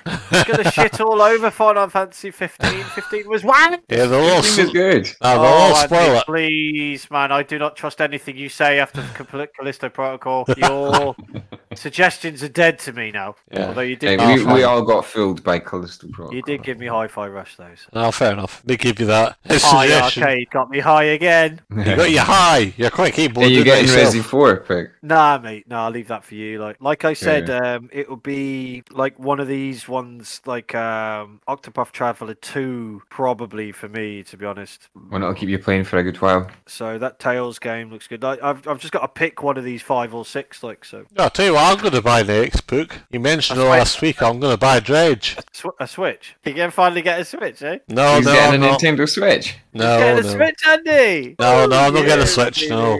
But Andy, Dredge. you've got one. I'll just take yours. Dredge. you can actually borrow it if you want. No, I'm Dredge going to take Dredge, yeah. So the dredge, Dredge? dredge meaning in the dictionary is clear the bed of a harbour, river, or other area of water by scooping out mud, weeds, and rubbish with a dredge. Oh, okay. Right. So you're gonna Okay. go scoop shit out your bed? Is that what you're saying? Well, no, m- well, my bed is full of shit, but that's not what I'm going to do. Ah, that's disgusting. no, I'm, I mean the game that you mentioned last week. I love Dredge, and uh, yeah, I know you like doesn't it too. And uh, Yeah. it's just another like really unique, pretty thing. You know what I mean? Uh, yeah. I Oh, forgot we look at it. Dredge. Is that just spelt like? D R E D G E. Yeah. Yeah, I forgot about. It's a the, uh, little, it's a little fishing game, but I it's forgot got like, the- it's got like different. In the corner. Yeah, well, 'cause it's it like would be, go- but it's already got a release date before they covered it. So go fishing and stuff and fucked up shit hap- shit, happen- shit happens at night. Yeah, it looks good, man. Like, yeah, yeah, yeah. It's like um, I can't remember something's happened to the It's world like- or something's happened to the area, and you've, you're like fishing and stuff like that, like or I, something I like think that. it's like supernatural, but I can't remember. Yeah, it looks good, man. Some like yeah. weird shit at night. I'm actually really excited. It's Black I- Salt I'm- Games. I'm telling you, the, the twenty-five pound games and the Yeah. and the indie games are, are to me are sometimes way better than these over Oh, for Oh, sure. Yeah. Yeah. Oh yeah. over oversold ninety pound bullshit. Oh yeah. I mean, you think back to some of the indie games we've covered on here. Some of them are brilliant. yeah, exactly. Hey, So, we talk like, about Dredge. We talked about uh, what was it? Chained Echoes that I bought. Brilliant Yeah. game. like That was made by one person. Yeah, Yeah, yeah. Lake, brilliant game. You know, and between the three of them, that's like what thirty-five pound or something. You know, and you, Yeah, that's a good point. Yeah, three games for thirty-five bananas. Not even the price of a full price. I know, and you buy like, you look at Callisto Protocol. That was what twice the price, and look how it's Oh, turned no. out. I We that don't. for- We don't talk about Callisto Pro. I managed to get what thirteen pound back for it. I think from CEX. Or. Thirteen pound. Whoa, jeez. I'm waiting for the DLC to come out so I can buy it and actually see the ending and Ah, then buy you that. I've could paid the fucking money. eat a dick if I'm playing that Yeah. DLC. Just you know. buy it again. is it? Um, I forgot, completely forgot to mention, and I don't know if you're going to get it as well, Andy. Like, but I'm getting it. I'm going to play it with my brother and someone else uh, um, on PC, and that is Diablo Four. The Diablo. 4, Yeah, crikey. yeah, I'll be getting that. Oh, I've waited. My dad was still alive when Diablo Three was out. Did you play Diablo 3 with your dad? Like, I played Diablo 3 with my dad, yeah, yeah, yeah. Uh, it's a big, big thing. Yeah. I I've told been- you last last Okay. podcast I weaned my dad off World of Warcraft with Diablo 3, and then he ended up addicted. you just spoon fed him another addiction. He's, another World Yeah. just Wow. addicted to that, man. Like he's just sort of like like fucking hell, man. Like so, but yeah, so that looks pretty good, and that's out on the sixth of June. So Sixth of June. this this year's worth of releases is looking pretty First sick. half of the year, yeah. Towards the end of this year is looking pretty sick. Like Cool. I'll therefore, well, after seeing that, I'm not too excited for games coming out in the next few months. I would Yeah. say that that's kind of the highlight for me. Dead Island 2. Dead Island 2 Space- look- Yeah, the ones I'll be buying is Dead Dead Island 2, definitely. Dead Space, definitely at some point, and Resident Evil as soon as it's out the door. And that's that's pretty much it. I mean, the rest of the games are out there, but I, I'm kind of like, I, I can wait till they're on sale. Did you see that they're bringing Metroid Prime two and three to uh, Switch? It's out now, I think. Actually, Out there's now, that. is it? Yeah, Yeah, it's I on the think is it just. I don't know if it's just the first one that's out just now, but it's Yeah, the re-release of the first well. one. But uh, from what I've seen, it looked like it uses dual stick controls. Yeah, um, so 'cause, your like, right stick they- aims they- and your left stick moves, which just sounds like usual controls now. But can you remember playing it? Sorry. Yeah, can you- me- the Metroid games that my dad and my brother played because it was like a little young to play them. Like, and this was talking like Nintendo, uh, Super Yeah. Nintendo. And then I remember Oh, like the two D dad- ones. Yeah, my brother played it on a on a GameCube, I think it was, and and that like so I've very much watched and observed Metro uh, Super Metroid, but I've never it was Super Metroid back then. I've never Huge fan of Metroid. really played them myself, but I've watched them vigorously. My dad and my brother play them, and they fucking loved them, man. Like Yeah. it's such a I say it's like part of my life. Metroid games, man. Like, Yeah. Nice. The only ones that I haven't finished would be the the 3D ones. I, I I never really got into uh, Prime, and then there was another one that was like a third person shooter that was made by a different company, but some guy who just didn't know Ah. what he was doing took over it and he just made it shit.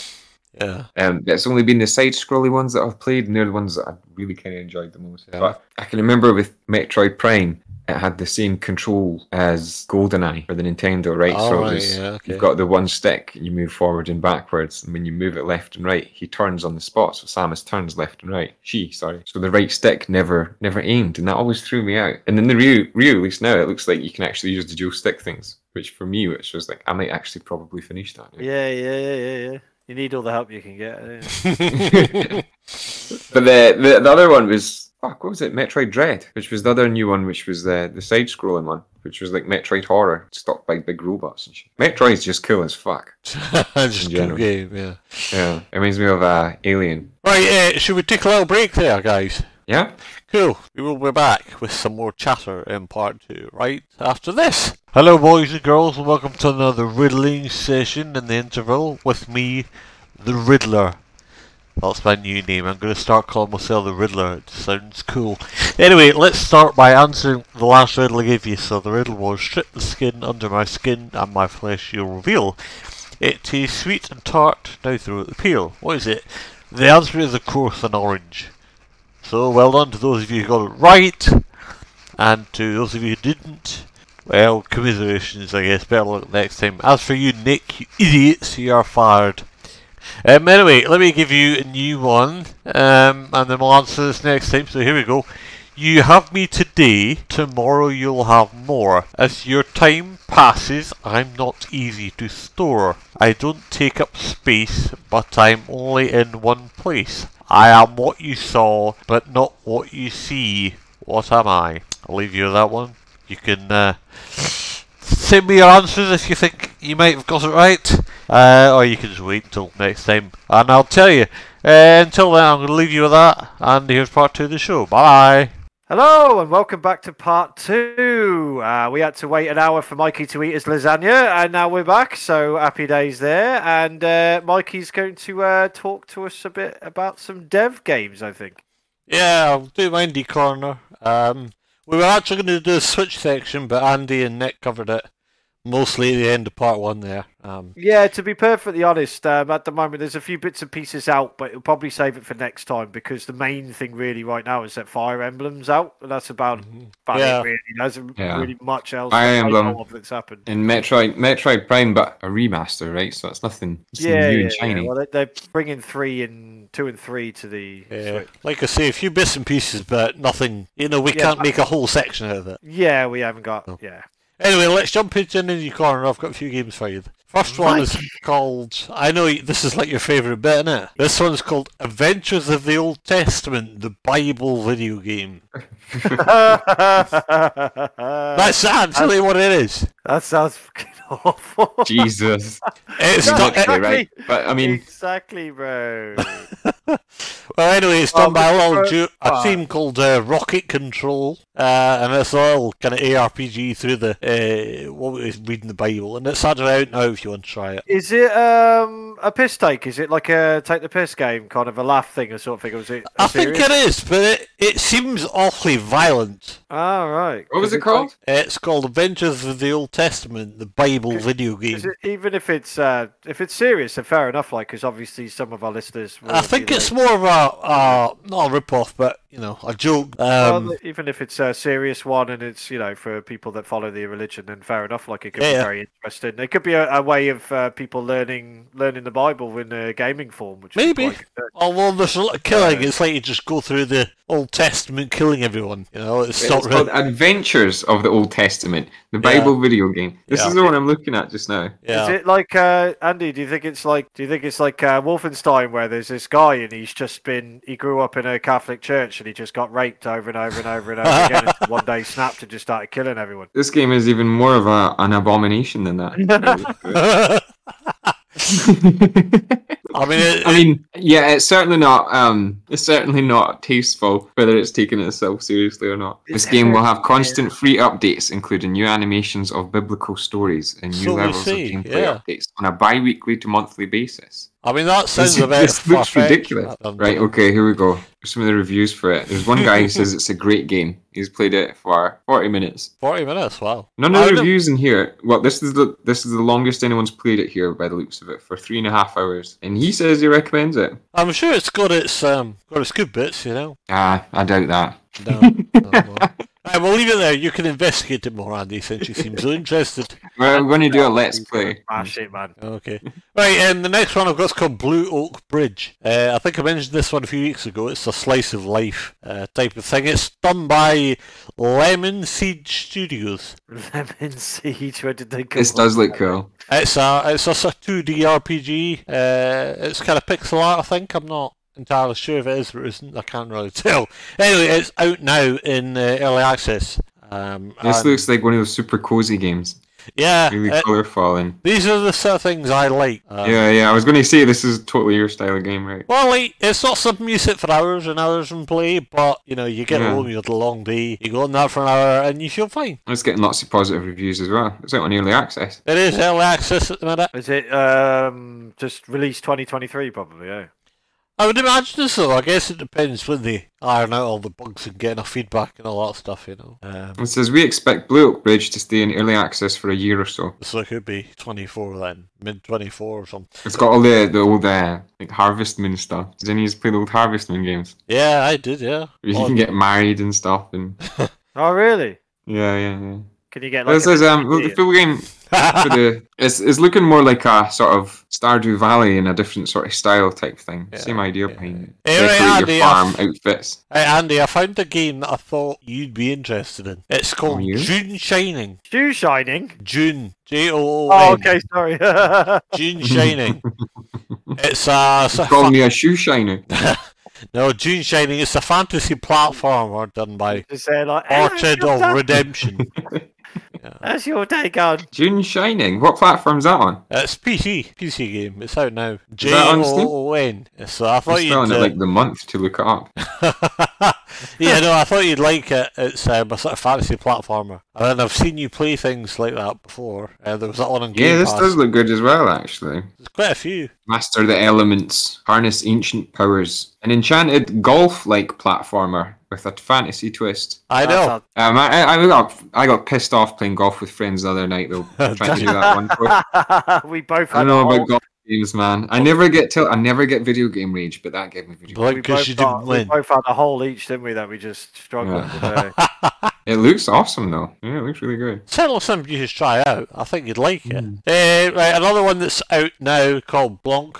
I think it's Blanc. B L A N C. oh, Blanc. That's um. What is that? Is that It's like oh yeah, white in Co-op French, platformer in black and white. That's white in French, right? Yeah. yeah. It's um, a co-op platformer. It's about a, a fawn and a wolf cub, I think I'm right in saying, and they've travelled through this sort of snowy world, and it's all in black and white as well. It looks really nice too. Cool art style. It's like um Paper Yeah. Mario mixed Yeah, with it's sort quite- of quite black out and there, white yeah. uh, cartoon. Sure, it'll develop a cult following. There's quite some a market for those sort of black and white things, you know. That who was it? Was playing the photography game recently, and it was all black and white. It was really good. What one was that? Oh, is that the uh, Trek to Yumi one? Oh, Trek to Yumi was black and white too, right? Yeah. Is that is that the one you're on about? Ah, I was sure there was like a little Oh, photography oh, one. Oh, the to- Toem. Yeah, yeah, that's it. Oh, I love that game so much. It's so cool, man. Uh, right, two more. First one's called The Sister's Journey. It's a 2D action adventure platformer. It's done by someone called Florian Lackner and it's due out later this year. Uh, it actually looks pretty cool. It's like a, well, like I said, it's in 2D, so it's not quite 3D. Um, and there's something about 2D venturing which is uh, lovable.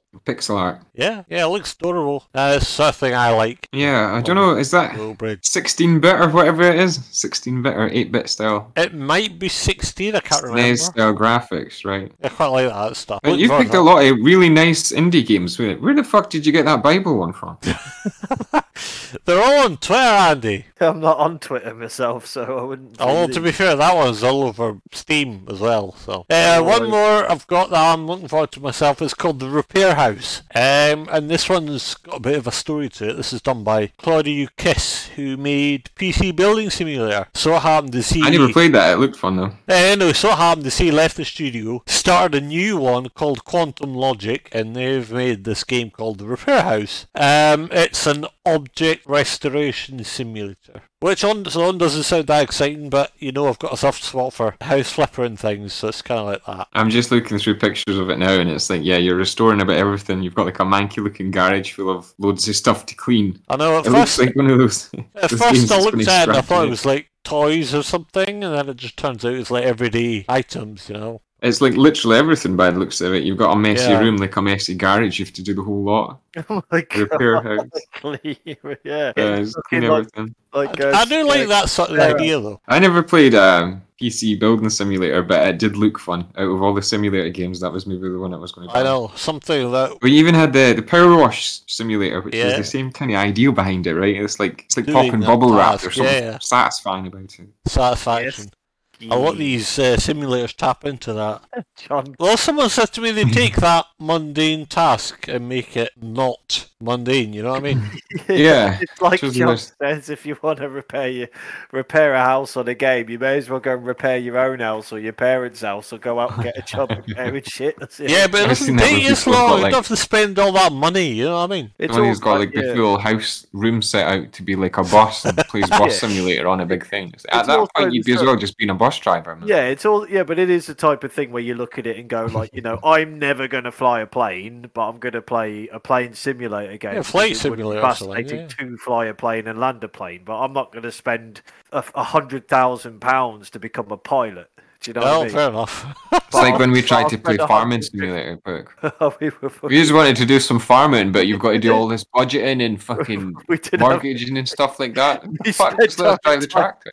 we spent our entire budget on fucking combine harvesters, and we didn't have a fucking clue what we were doing, man. we got to try all the different tractors and shit though. We were literally about three hours in, and we were like, no, still didn't know how to do quests and that. That's a boring game. Well, for, for us anyway, it just wasn't. our I tried some of the quests in it, and I had no idea how to do them. Like I got, I got the tools, but then I forgot what I was doing and where I was going, so I just kind of gave up on it. Right, so I've got some news stories. I've only got two because there's not a great deal going on. Uh, first one's got EA.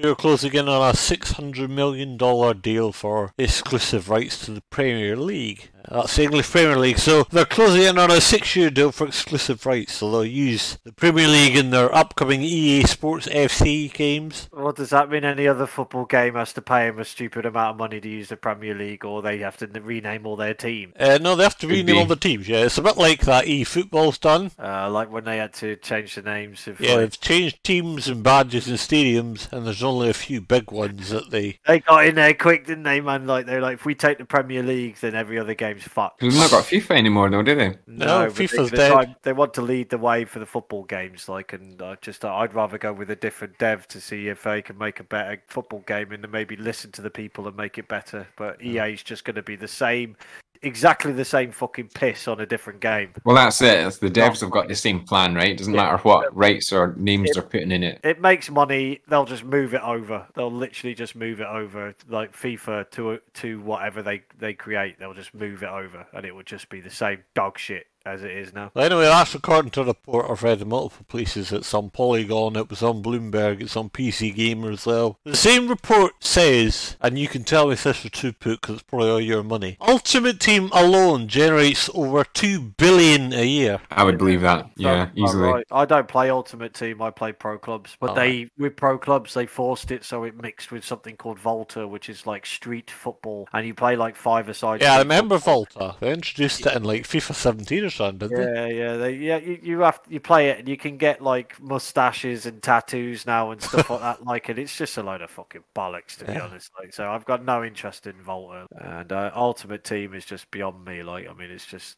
like people get very lost in it, but it's not really my thing. Like, to be honest, No, I've like tried it. I've tried it, but I can't but keep playing it, you know, it just drives you potty. Anyway, the only other story I've got is the uh, Nintendo eShop, which is shutting down. Uh, so the Nintendo eShop for the Wii U and Nintendo 3DS will be discontinued on the 23rd of June, which is a shame. If you're still on one of them, I don't know anyone that does, but you know, like the online shop, the eShop. Yeah, so that's kind of a shame. I love my 3DS, but I'm not buying Yeah. anything, so. Well, that's it. I guess it's just not making money. Otherwise, they'd keep it open. Well, it's server space as well. I don't know if that comes in. Yeah, but to be honest, if everybody's walking around with a Switch now, why would they need their DS and that? Like, you know? Well, that's true. I mean, the DS and the Switch and the Wii U are kind of all the same thing, and the Switch now the is Switch like. is now the DSs and the games are going to get super valuable.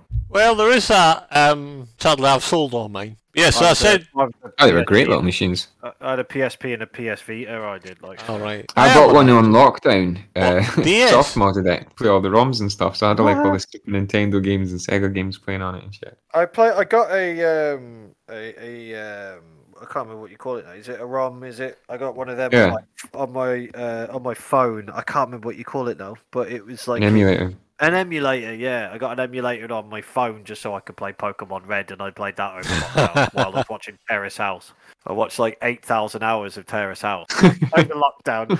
I'd literally spend all week watching watching Terrace House and playing Pokemon, and then I go to work at the weekend, just go back, have five days off Monday to Friday, watching Terrace House, playing Pokemon. I literally did that for like five months. Cool. I remember you telling me about this show like over and over again. It was basically like a ah. Big Brother, wasn't it? Mate, I was obsessed with it. It's basically a Japanese version of Big Brother, but instead of it being as shit as Big Brother. But Big Brother paved the way. It was like the first one. And I only watched the first Big Brother, the first series, because it was never done before. So I watched the first series with Naughty Dir- Naughty Nick or Dirty Nick, and everyone fucking called me that for God knows how. Nasty Nick. Nasty Nick. So, you know, I watched the bits of others, you know, like the one with Bez in. You got to watch it. Bez is in the house, like, do you know what I mean? So, but it was like, I- that was it. But Terrace House is basically Japanese based, and they just chuck like six young people and try and try and make them fuck, basically. That's the main premise. But like, they, because it's Japanese and they're very much like uh, very different to Western culture and stuff like that. Like, so they, um, three guys, three girls, and they move into a house and they both, they have two cars or a car that they share,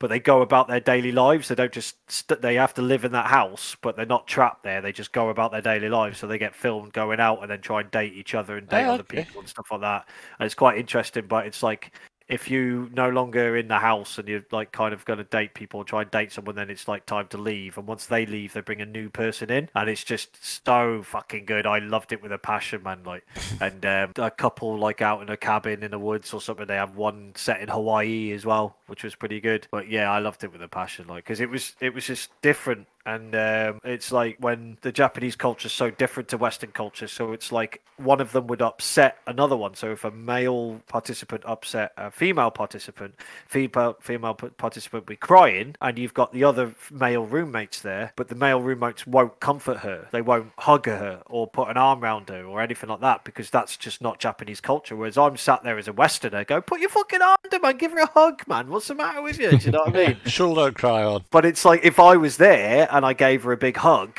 it would just be, it would be that girl would then push me back and be like, no, no, no, no, no, no. Do you know what I mean? Because it just comes across as now I'm showing her affection. I like her. I want to be with her. Do you know what I mean? So, It's um, not what they do. Oh, I loved it. It was so good. And it was like it was. It has like a panel of like six people or eight people, and they have um, guest panelists come on, and they literally just talk about it, the show, and they're like the presenters. And the first season started off with one woman, and then halfway through the 28 episodes later, I think like either a daughter or a young woman comes in, and then they have like a few men come in, and it's just these people are just so fucking funny, just bantering about it and stuff like that. Like until one of them got done for tax evasion, I think. So he wasn't. on- Holy shit. he wasn't on one of the series.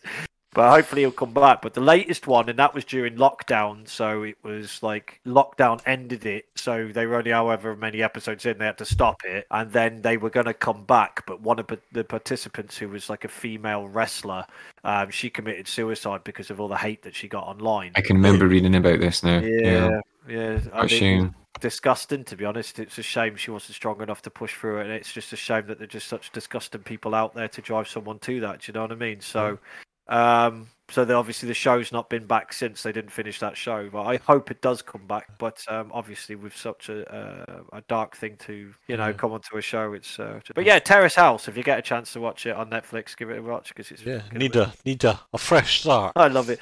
The first Terrace House series is not on Netflix though. You'll have to find that elsewhere. It was before Netflix took it up, so you'd have to find it and then Fair enough. that. Yeah. Um, I said that was 23rd of June. It's actually 23rd of March. The eShop shuts down, so that's soon. Oh yeah, sorry, I was talking about Terrace House for about. Oh, it's fine. Went off the tangent. I just thought I'd throw that in there because I made a mistake. Until March 24, you can merge unused Nintendo eShop balance to your Nintendo account so you can use it on Switch. So if you have any un- uh, outstanding balance, you can use it on your on your Switch. I'm sorry to uh, bring it back to indie games, but I had a few I wanted to talk about. Okay, I didn't realise it. Go on. Yeah, I missed it because I was sending a text message to my mum. Oh, okay, right. Hi, mum. Um, Is that your called, game? uh, Texting your mum? you text your mum, yeah. That's a cool game, that. I want to try that one. Eh, right, go on. Tell me what you've got. You can download other people's ones.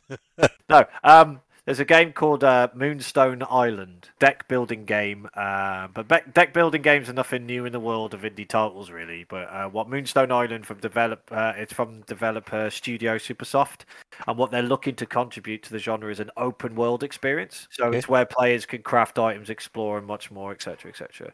But it's Hmm. merging genres seems to be the thing, the trend these days. So Yeah. this one's with a bit of a mix of Stardew Valley and Slay the Spire, and it's like painted with an adorable aesthetic that's welcoming and heartwarming. It's supposed Sounds, be. so- sounds interesting. Well, this one's to launch on the Nintendo Switch and PC, but they've said the developer said that other platforms isn't out of the question. Um, that's supposed to be out some point this year. Um, something to keep an eye on.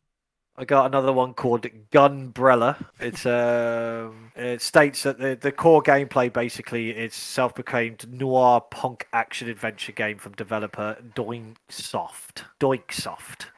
So- Uh, but don't let your, the name fool you. Gunbrella is an action-packed thrill ride that has to play using a gunbrella, an item that can be used as a firearm, but also aids in traversal as it doubles as an umbrella. So Oh. most most hit indie games in the modern era, it's been published by developer uh, Devolver Digital and is set to release in 2023. So that one looks quite quite Devolver. hilarious. Like, to be Okay. you got this umbrella and you use it to go up zip lines and uh, short like kind of distance jumps and stuff like Mhm. that. Another one is uh, Planet of Lana. Oh yeah, I heard about this one.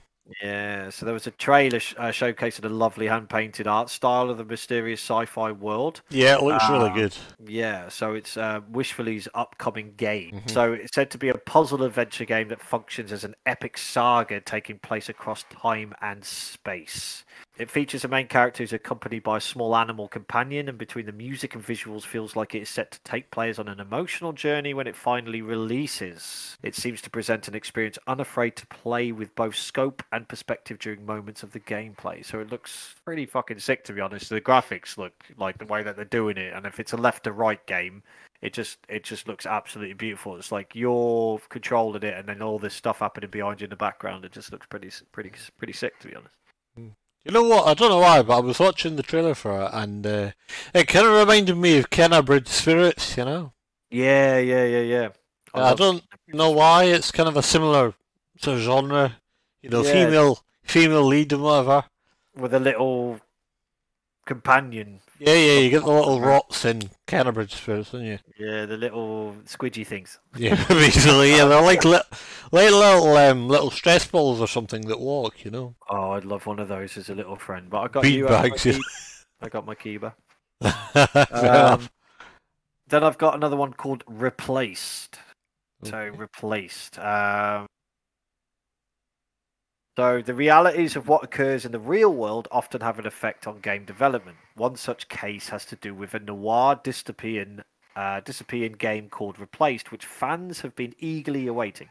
Initially revealed to release in 2022, the game's developers Sad Cat announced that it would be delayed until 2023 due to the current conflict of the Russian-Ukraine war. Oh, okay, right. The decision was made to ensure the safety of the team and their families. Sure, players will have to wait a bit longer for to get their hands on a visually stunning indie title heavily reminiscent of Blade Runner, Yeah, okay. but nothing is more important than the safety of innocent civilians. So this one's supposed to be um, up there with Blade Runner, and Andy, for Yeah. its story and its um, immersed, um, um, like uh, character building and um, like um, you know, step by step through through the through the through the story. Yeah. Looks pretty Okay. sick. looks pretty sick. Like I don't know what platforms it's on, but it looks pretty sick. What's it called? Replaced. Replaced, yeah. Okay. It It's looks certainly really something I'll look up. It check does out. look good. Yeah. Look good. I think I've heard about it, but I, I've not actually seen it. You know. But... Um, I got uh, a couple more. Um, okay. oh, sorry, the Last Faith. Okay. So the Last Faith. So as the days go by, fans are constantly wondering if and when a sequel to uh, or port of Bloodborne will be announced. A Oh. big part of why audiences fell in love with that from software title is due to it providing a dark gothic world that was detailed and vibrant in style. Yep. The Last Faith from Kumi Souls Games is trying to capture that same feeling, but in a 2D platform package. It's Hmm. unclear what Konami has planned in regard to the future of the Castlevania series, but The Last Faith might be the closest thing to classic Castlevania titles gamers can get their hands on in the foreseeable future. Oh, it's just like a PS2 Castlevania follow-up thing. Yeah, because Okay. everybody knows Konami is God and he does what he wants. Yeah, something like that. yeah. Um, this one is called Another Crab's Treasure. Okay. So, in the modern era of games, it's hard not to find Souls like titles interesting. A lot of them try to tackle a dark fantasy world that often leads them to feel like knockoffs of the original product. But that's not what the Path developer Aggro Crab chose. Their upcoming game called Another Crab's Treasure is like if Dark Souls took place in a colourful ocean and instead of controlling an undead entity, players got the chance to take on the role of a curious and capable crab. Its trailer showcases how fulfilling exploration can be in the game, and also how also has plenty of larger than life bosses that feel like overwhelming walls standing in front of any of and all progression. So basically, you're your cute little crab with this with um kind of weapons that you humans have dropped in the sea, and you're basically going against massive bosses like Dark Souls, but you're like a cute crab in like a colourful underworld underwater ocean. Oh right, yeah, yeah, yeah. Do you know what I Okay. mean? Yeah, I get you. It's just I looks quite like that idea. It looks funny as well as good. It's like it takes um, one game and puts it into the world of something else, you know. Yeah, exactly. So, right, I got two more. Um, the Plucky Spire. Right. Uh, so, Devol- by Devolver Digital, and it's Oh, quickly yeah. built. Repu- it's big, uh, quickly built a reputation for publishing some of the most unique and fascinating indie games out there. And it Uh, looks like they might have another hit with developer all possible futures next title.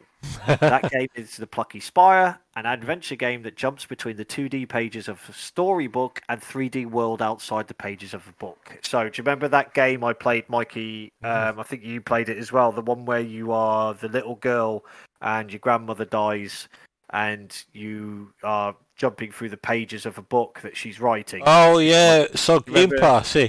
Yeah, yeah, Lost Pages. Lost think it's called. Pages, yeah. Yeah, it's a bit like that. Like, so you're like, it's like you're doing like a storybook, and then you jump All out right, into okay. the real world to do something. Yeah. so- But um, trailers showcase mechanics and level design that feels largely inspired by the Legend of Zelda series, with a strong whimsical twist on the formula. The Plucky Spire feels like a, the type of indie darling that could be see critical acclaim if it meets its Hmm. lofty expectations.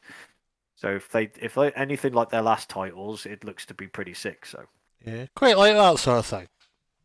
yep, yep, yep. Um, and I did like uh, what was it, Lost Pages. So Yeah, yeah, yeah. Um, last one.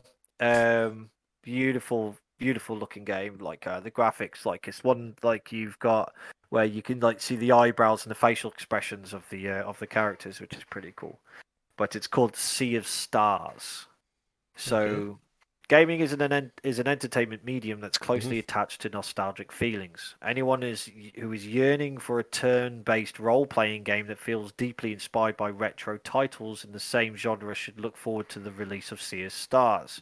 From developer Sabotage Studio, this game harkens back to the classic RPG games and has an art style that feels like the modern interpretation of those classic games. The studio is rather open with its development and regularly uploads short teases and of game mechanics, designs, and much more on its YouTube channel. So if you uh, if you haven't looked at Sabotage Studio, go and check out their YouTube channel because they've got some pretty cool stuff on there. Like, but this is like one of the the, the main one of of, of the of uh, of it's in my top five of dev games that I'll be buying. In oh yeah, okay. You your you won't list. yeah, it looks absolutely gorgeous. I'll probably get be getting that. Fair enough. Any of Can't those wait for pique that. your fancy, fancy, Andy? Yeah, I'm saying quite good. Yeah. There's quite a lot there though. I can't really remember the names. sea of Stars, The Plucky Spire, Another Crab's Treasure, The Lost Faith, Replaced, Planet of Lana, Gunbrella, and Moonstone Island. I mean, Planet of Lana is a standout to me. Yeah, that, looks, Um, that looks pretty fucking cool. just from what it, you know, just the way it looks, makes it. Um, you know, you, you know what I mean? It's like if a bright car, bright truck drives past you, sit up and take notice. You know what I mean? Are there any indie devs that have tweaked your nipples on your travels, Andy? Indie devs. Yeah, just any any dev. Um, Devs or games or nothing. some of the publishers are worth keeping an eye on for that sort of thing. Yeah. For me, it can be hard to remember dev names when you've got, like you mentioned, Devolver Digital there, who, like, if you see that popping up before the game starts, then Yeah. you know that it's probably going to be an indie game and that it's probably going to be good, right? yeah.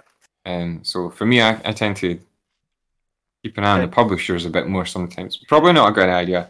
There's actually Oh, one that's to me. just started up recently called Big Mode, and that's all about bringing sort of unconventional indie games to the sort of forefront a bit more. And it's run by Video Game Dunkey, who does a, a YouTube channel, which is very funny. Cool. Well, the Um, thing is, he knows what he's talking about. If you watch his content, you know that he's he's a crit, he's a critic. So he's a good man. um, so he's the, the games that he's going to keep his eye on are, are going to have a bit of substance to them. So if you see Yeah. Big Mode or Devolver or something like that, Yeah. those sort of things can help you know that this is going to be a good indie game, sort of thing. Well, that's the thing. There's like because like you say Devolver Digital, but if you just go on their website, it will give you all the games that they've got on there, like Devolver Di- DevolverDigital.com, and it shows you what games they've got out or coming out and what platforms they're going to be on, which I think is pretty good. Like because they they did Cult of the La- of the Lamb, didn't they? Return to Monkey Island. So um, There's then- some other ones as well. Um, Mikey, you mentioned them. They do the the ports. They do quite a lot of ports. Blue something? Is it Blue Point or something like that? Blue Point Digital. No, what are you talking about? Hmm. I don't Is know. it Blue Point? I can't remember. There is There's a Blue there's Point. that's quite well known for doing good ports and good remasters and stuff like that. Oh, again, that's um, the sort of thing. If you see that appear on the screen before the game starts, then you know it's been in good hands at least, right? Yeah. But so Devolver Digital on their website, they're bringing out something called Terra Nil, which is going to be on PC and Netflix. Yeah. It's um. Yeah, Netflix is doing its own game service, right? I played the demo Oh, on Netflix. They're yeah, getting certain games as well.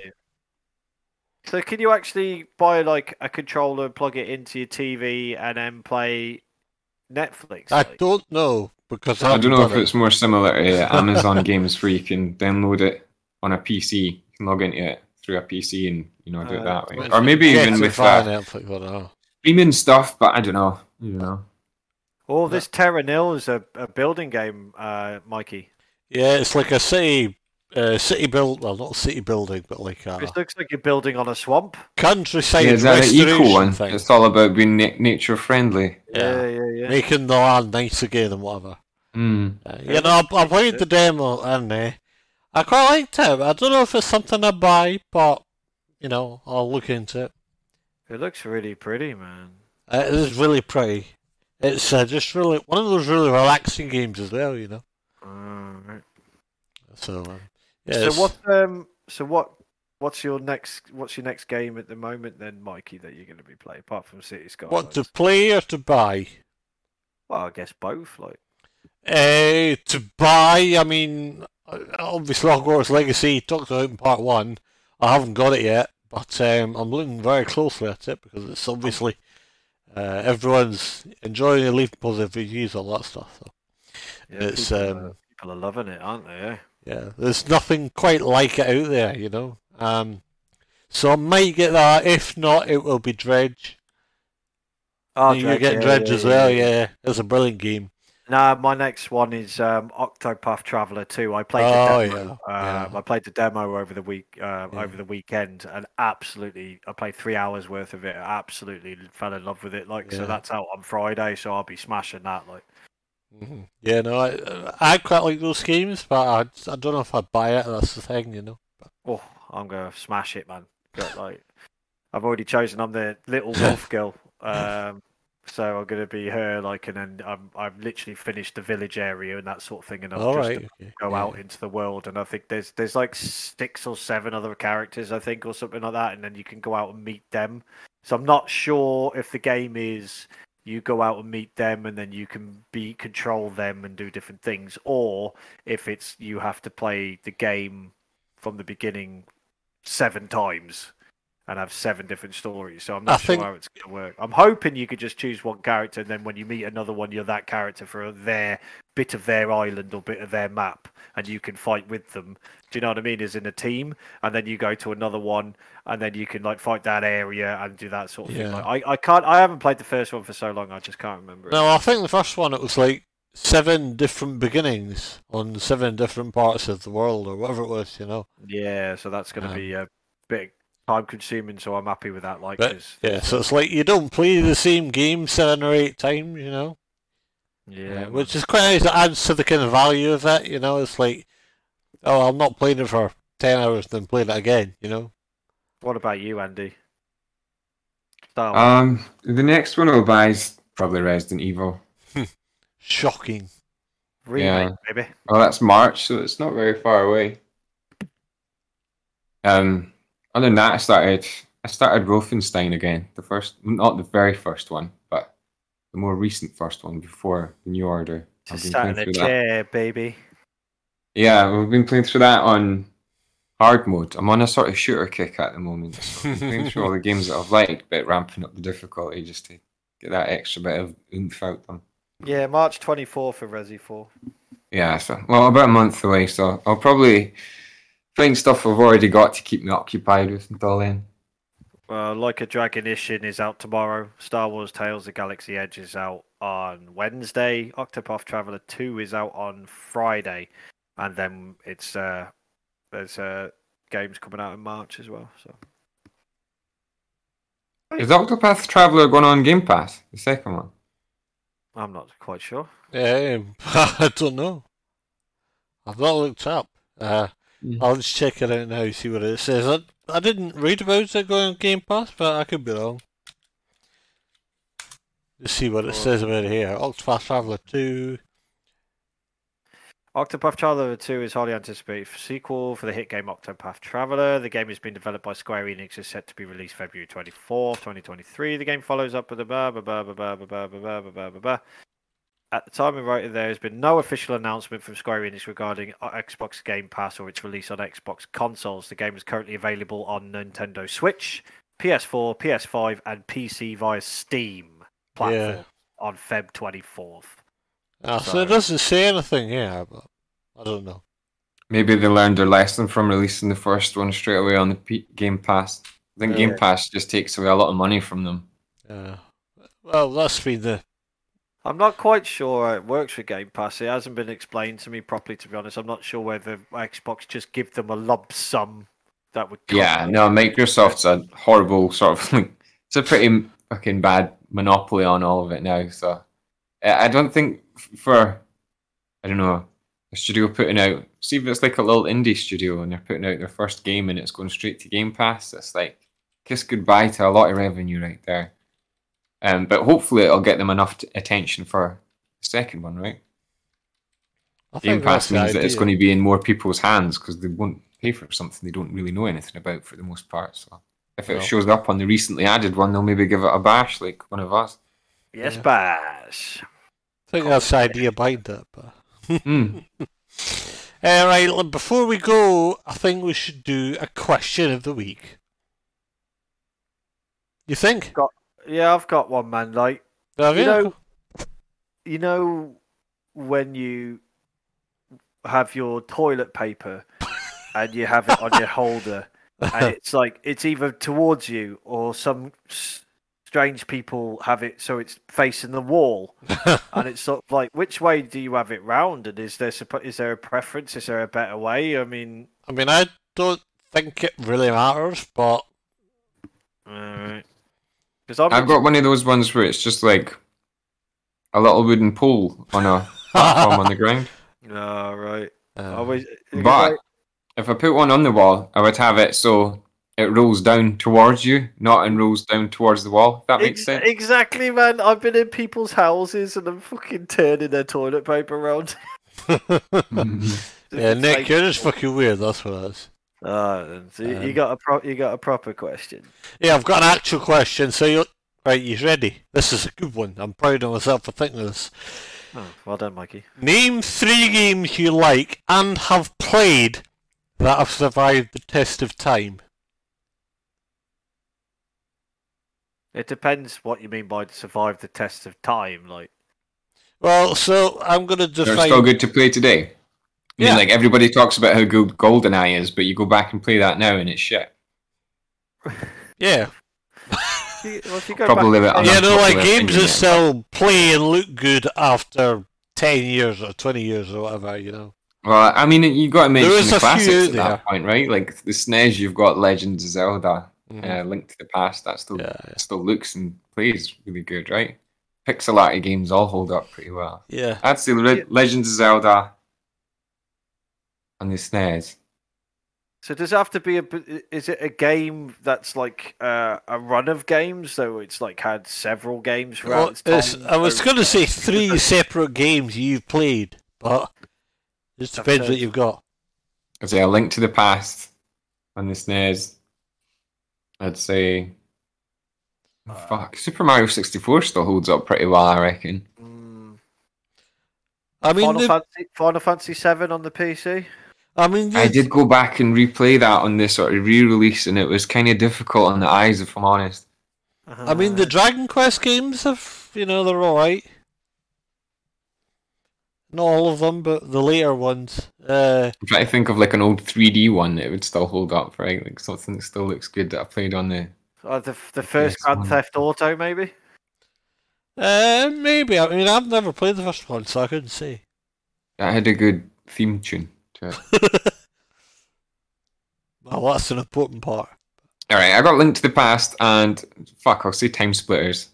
That was like the first one to really nail the twin stick sort of uh, shooters. Okay. Um, You got another one, Andy? It's going to be three if you've got three. um, fuck. Um, Something that I played kind of recently, I would say Condemned Cri- Criminal Origins. Yeah, that that was one of the launch titles for 360. Um, and I played through a bit of that again more recently.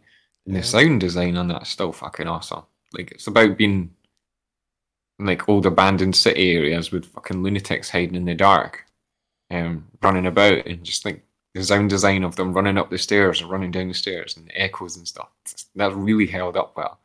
Mhm. Some of the other graphics and stuff though, they've all, they're all kind of like that weird kind of Yeah. shiny plasticine way that the Xbox 360 games kind of looked. Yeah. uh, Like perfect dark and shit. The thing is, no game's ever perfect anyway, so it doesn't really matter, This you is true. This is true. Uh, Nick, what are you thinking? uh, my three. I'd probably have to say Doom. Mm-hmm. I'd probably say Doom. would Any be- particular one? Yeah, the first one. Oh, okay. Yeah, the first Doom. Um, I would have to say would uh, would definitely be up there. Um, maybe Baldur's Gate two. Yeah. Okay. That would uh, I'd still I'd still play that to this day. Like, and that was an absolutely epic game. Um, maybe Worms Armageddon. Yeah, okay. That's a good one. I should have Okay, mentioned uh, Diablo 2 as well. That's You good. You got Diablo two, Half Life as well. Mm. Yeah. Well, There's a lot now. Half Life would Mm. probably be, be up there as well, I think. StarCraft, that was a pretty epic game. Um, I don't know if you played that one, like I no, hated I know what it is. uh, Theme Hospital. Put many hours into that back in '97. Yeah, I did too. That was a brilliant game.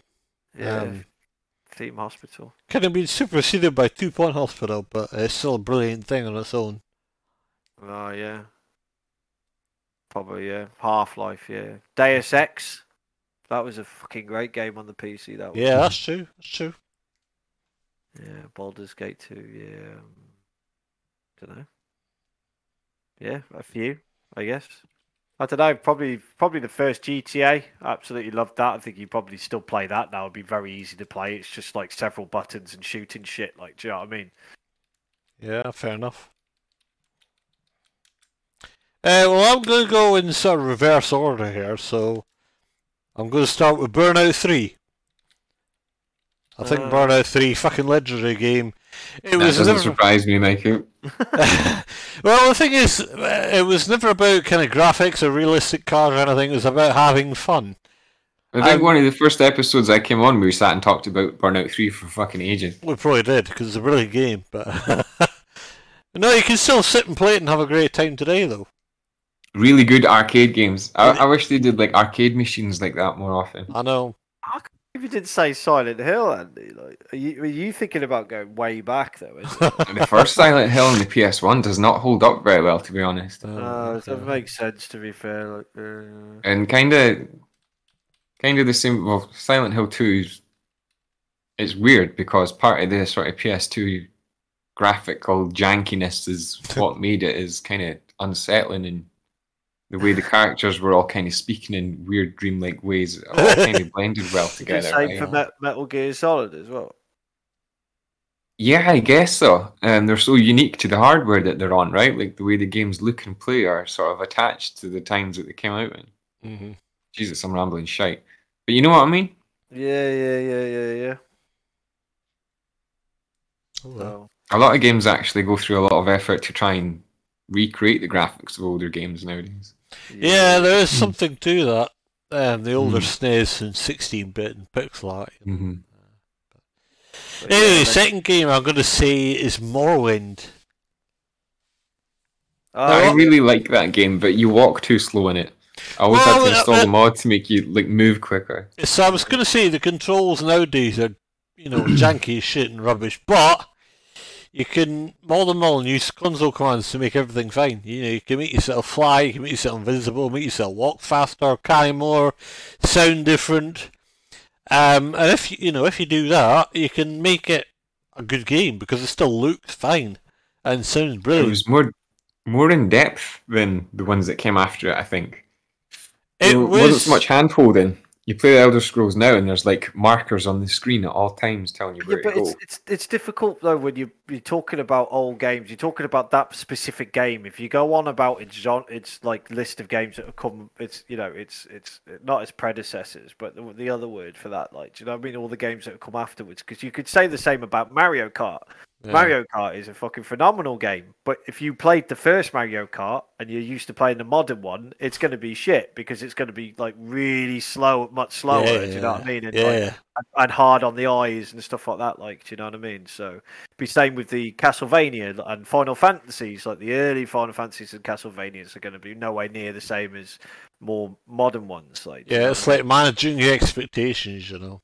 Yeah, I mean more uh, sort of hedgehogs, kind well, of like a design choice, right? Like, see in Morrowind, it was you didn't get a million and one markers shown where you had to go. You had to read the journals and pay attention to Yeah. Ah, it directions, wasn't- it wasn't description, my type of game, descriptions, and stuff like I that, know right? like Um, major work same as that, you what know. FromSoftware does with you know Dark Souls in the sense that it, it doesn't really tell an- tell you anything. You know, if you're if you're paying attention, you'll pick it up, but if you're not, then you're kind of fucked.